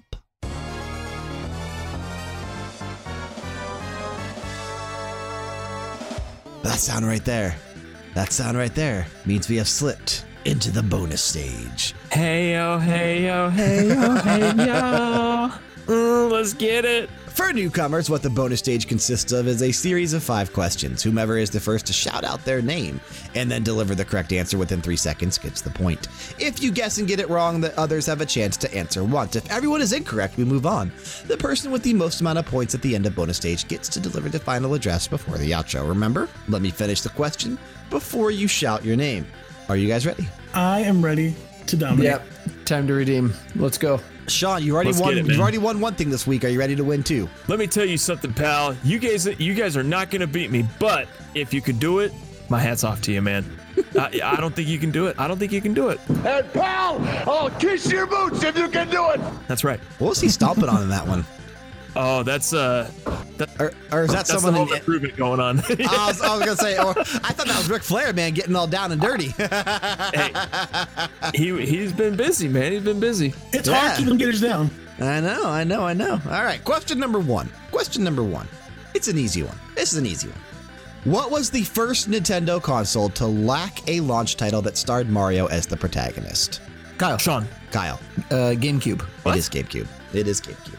Son of a bit. I said it first, man. Come No, on, we're gonna have a I- Frank problem here. Heard uh, we got, we got, Review- we, we got the recording, We replay got the the, old, we got the Frank syndrome going on. I said it Re- first. replay the I legit said it before Kyle's name even came into the cosmos. Gotta replay the tapes, bud. Frank Frank actually Bullshit, heard man. Frank actually heard Kyle first too. So yeah, man. I don't know. It's, it must be something with the way Discord is, but uh, on on the recording, Kyle came through first. Super Mario Sunshine wouldn't release until the following year after the GameCube's launch. By the way. Game's rigged. One, one, okay, Frank. One, Wow. wow. one point to Kyle. Question number two. What was the first video game console to feature wireless controllers? Kyle. Sean, Kyle. Ninten- or, uh, Microsoft Xbox. No, Sean. Sean It's said, GameCube. it- Sean said his name. It is not GameCube as well, Frank. dang it. The Sega Genesis. Ooh, good guess, but no. I'm right. No, you're not. way, way, way earlier than that. What is it? The Atari 2600. Really? Oh. Gosh, what? Wow. The Atari CX 42 joystick controllers used radio waves to transmit information, and they How released cool's for that? sale in 1983. How cool is that? Wow. Yep, yep. so that was the first video game console wild, to feature actually. wireless controllers. Question number three, still one point for Kyle. Due to South Korea, I did everything based on consoles this week. Due to South Korea banning Japanese cultural imports at the end of World War II, Nintendo was unable to release the Game Boy in South Korea. Instead, it was distributed locally by a South Korean company and renamed the Mini Comboy. Which company distributed the console for Nintendo? Kyle. Kyle, Panasonic. it is not Panasonic. That is a good guess. Frank. Frank, Coleco. it is not Coleco. Sean, Sean, Sony. Sony's Japanese. I mean, Mitsubishi. I don't know. That's Japanese too, you fool. Uh, oh, okay, okay, okay. Hang on, hang on. What? What? What? The, the answer is Uh, Samsung, okay? The answer is the answer is not Samsung. Uh, the answer is Hyundai, Wow. Okay. who are still Yeah. out there making automobiles to this day. To be fair, Panasonic is Japanese too. I think, I think Coleco is too, isn't it? I think Coleco probably is Japanese. Yeah, yeah, probably. Uh, the only other one that maybe would have made sense would have been I, I think Samsung is definitely uh, Ki- Kor- Kia South would have made Korean. sense. Yeah, Samsung's Samsung. Korean, Kia's Sam- Korean. Yeah. Uh, I think I saw another question that uh, I think Samsung may have been the one that actually did the Master System for Sega in South Korea because And to all, again and to all they our weren't- Korean fans out there, 안녕, 하세요. yeah. but yeah, we have some uh, Korean K-pop fans that listen to the show thanks to Kyle. That's true, man. Dude, they come in my stream. Sydney comes in my stream, starts getting the BTS on there, dude. It's amazing. Sydney comes in. Isn't it called like I don't know? Yeah, B- BTS, B2K, BTS, I think. Yeah, BTS. B2K. I don't know. question number four. Still one point for Kyle. Kyle could win this with one point from the first from the first question that Sean's going to be upset about. That's my point. My effing point. number four. From 1985 until 2015, 19 public schools in the Grand Rapids Public School District in Michigan used a specific game console to control their heating and air conditioning units. Which game console did they use for over 30 years to do this? Frank. Frank. Frank. Come on, C4. No. Bullshit. Go close that, guys. That's right. Uh, Sean? Sean. I don't even know. Like 85 Nintendo? till 2015. it was not a Nintendo. Frank, you were very, very close. I know I'm very close. Col- ColecoVision? What is No. it? Kyle has a guess. Kyle has a guess. Kyle hasn't Oh, said anything man. yet. Kyle hasn't said a damn word yet. Now go ahead. Ah, boy, boy, boy, boy, boy, boy. I mean, it's not. It's not true. I, I'll say the NES, but I don't think it's that. It is not the NES. It is the Commodore Amiga. oh, Oh you're, you're, my you're a dick, Brian. You're, absolutely dick, but yeah, I knew The, that. the Commodore 64 is not the same thing as the Commodore defi- Amiga. Definitely a different thing, but I knew it was a Commodore. Yeah, you were absolutely right with Commodore, but it is the Commodore Amiga. These com- these computer-based consoles featured a 1200-bit modem and wireless radio signal to toggle to toggle boilers, fans, and pumps across the school district. Which is pretty cool. I actually watched a whole, I watched a whole news story about that. Like, yeah, okay, but I knew it. yeah, you were close. You were close. I, I would. I wish I could I'll give you take, the I'll, point, take, I'll take the point more. But I can't give you the point. I'll take, Still, yeah, don't worry, I'll take it. Still one point for Kyle, who may actually win this week. Question number five. The CPU powering NASA's New Horizons probe is the same CPU that once powered this particular console. Name this console. Frank, Sean. Frank. Sega Saturn. No. Sean. That was a good guess. I'm going to go with Microsoft Xbox. No. All right, here we go. Ki- Here we Kyle go. wins, but you get a guess to get two points instead of one. The Sony PlayStation. That is correct. Thank you very much. Two points, boys. the Sony PlayStation is correct. The original Sony PlayStation. Sega Saturn made so much more sense for space. I know it does, but Oh, that, yeah, it that, does. that, Saturn, that I was get it that now. was a damn good guess. But yeah, the CPU in the PlayStation 1 is the same CPU that is in the New Horizons probe.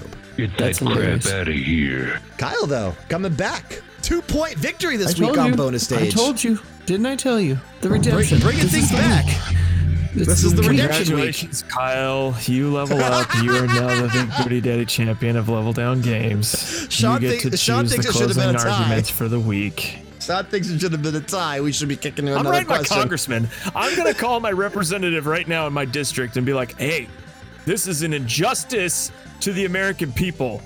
It's not right. It's not effing right, man. the first week in a long time, the Frank hasn't won a single thing. I mean, technically yeah. the PlayStation. I mean, technically the PlayStation and the Sega Saturn use the same CPU. But whatever. I'm not gonna be a jerk. I'll let you It, win. it's, it's, a, it's a different CPU, but it's similar. It's a similar CPU, Different model. but it is Different model. it is a different it is a different CPU. The one that's in the New Horizons probe is identical to the one that's in the PlayStation. I'll let you have it on the technicality. Yeah, yeah. I'll take it. I'll take it I'll on the technicality. Thank you very much. I'm not too proud about that. Don't worry, Frank's wrong. He's just always trying to find ways to make himself Frank sound better. no, no, that's it. I just want to who's win. That's all. But you do get to deliver the final address before the outro. Sean, do you have it queued up? What do you need, dog? I, I hope you got it queued up because what? because because we are we are in day four of the seven days of Lulu. We're coming up on my wife's birthday. We're coming up on my wife's birthday. Her wife her birthday is on Tuesday. She turns a, a beautiful age. I'm not going to say her age on here. It's a it's a wonderful age. Uh, but she always we always do the seven days of Lindsay, the seven days of Lulu, and uh, we're we're on day four right now. But I just want to wish her a happy birthday. You know what? She is she's the one behind the scenes that allows me to even do this podcast and allows me to do StreamWorks Alliance and everything. She's the one that she's at home with my three freaking children right now. Who, by the way, one of them woke up at 3:30 a.m. this morning and has been awake since. Jeez. Yeah, Wow. guess guess which one? Gus. The, the, yeah, No, the- no, the- Gus is a, the- Gus is a go boy. the the one that's Wesley. two, the crazy one. Yeah, yes, Wesley, the one that peed on my switch. Same, same kid, same kid that peed on my switch. She's been up since three thirty. So she's the one that, that's at home with them right now. She's the one that makes everything that I do uh, even remotely possible. So hey, shout out to her, man! Happy birthday, Sean! Hit the track. I just want to wish you a happy birthday. Her birthday beautiful. is That's beautiful. Tuesday? Happy birthday, babe. Yeah, Tuesday. Tuesday. Yeah, so hers is the sixth. Uh, Jessica is the fourth. So uh, happy birthday to her as well. You know, Oh, on yeah, happy birthday 4th, to yeah. Jessica too. The Stop same, trying to- the Wait, same stop trying to Yeah. hijack my closing comments. Happy birthday, Jessica. Yeah, I want to. I want to use my closing comments. I'm Happy not- birthday, I'm Jessica. not- Level down I'm not hijacking it, but I just think it's cool that this episode posts in between their two birthdays. Yeah, that's awesome.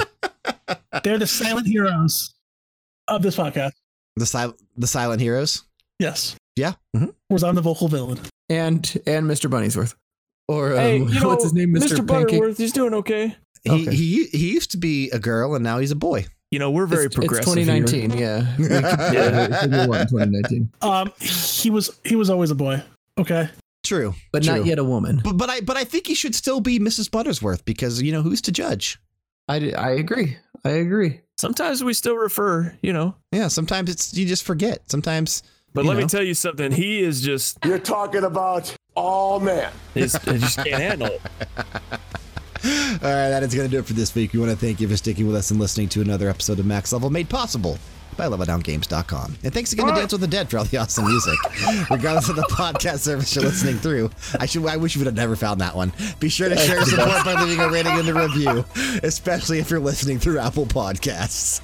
We'd also be grateful if you could drop on over to our YouTube channel. That's youtube.com forward slash Down Games. And subscribe to us there. And if you haven't already while you're at it, hit up twitch.tv forward slash Down Games and click that follow button. We are not live often, but the follows do still help.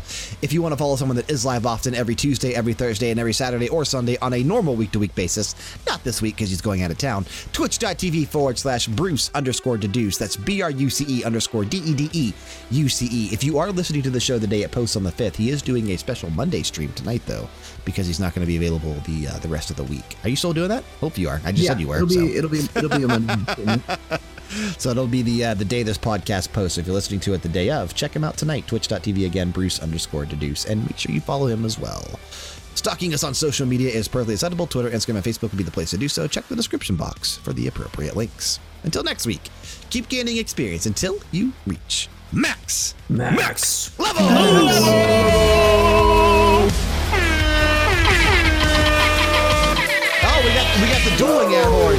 The dueling air horns this week.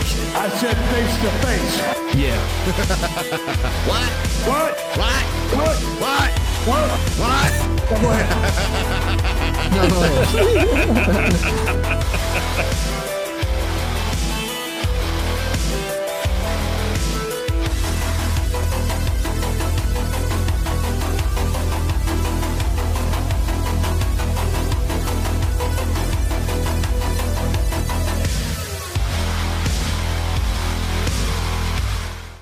Oh yeah.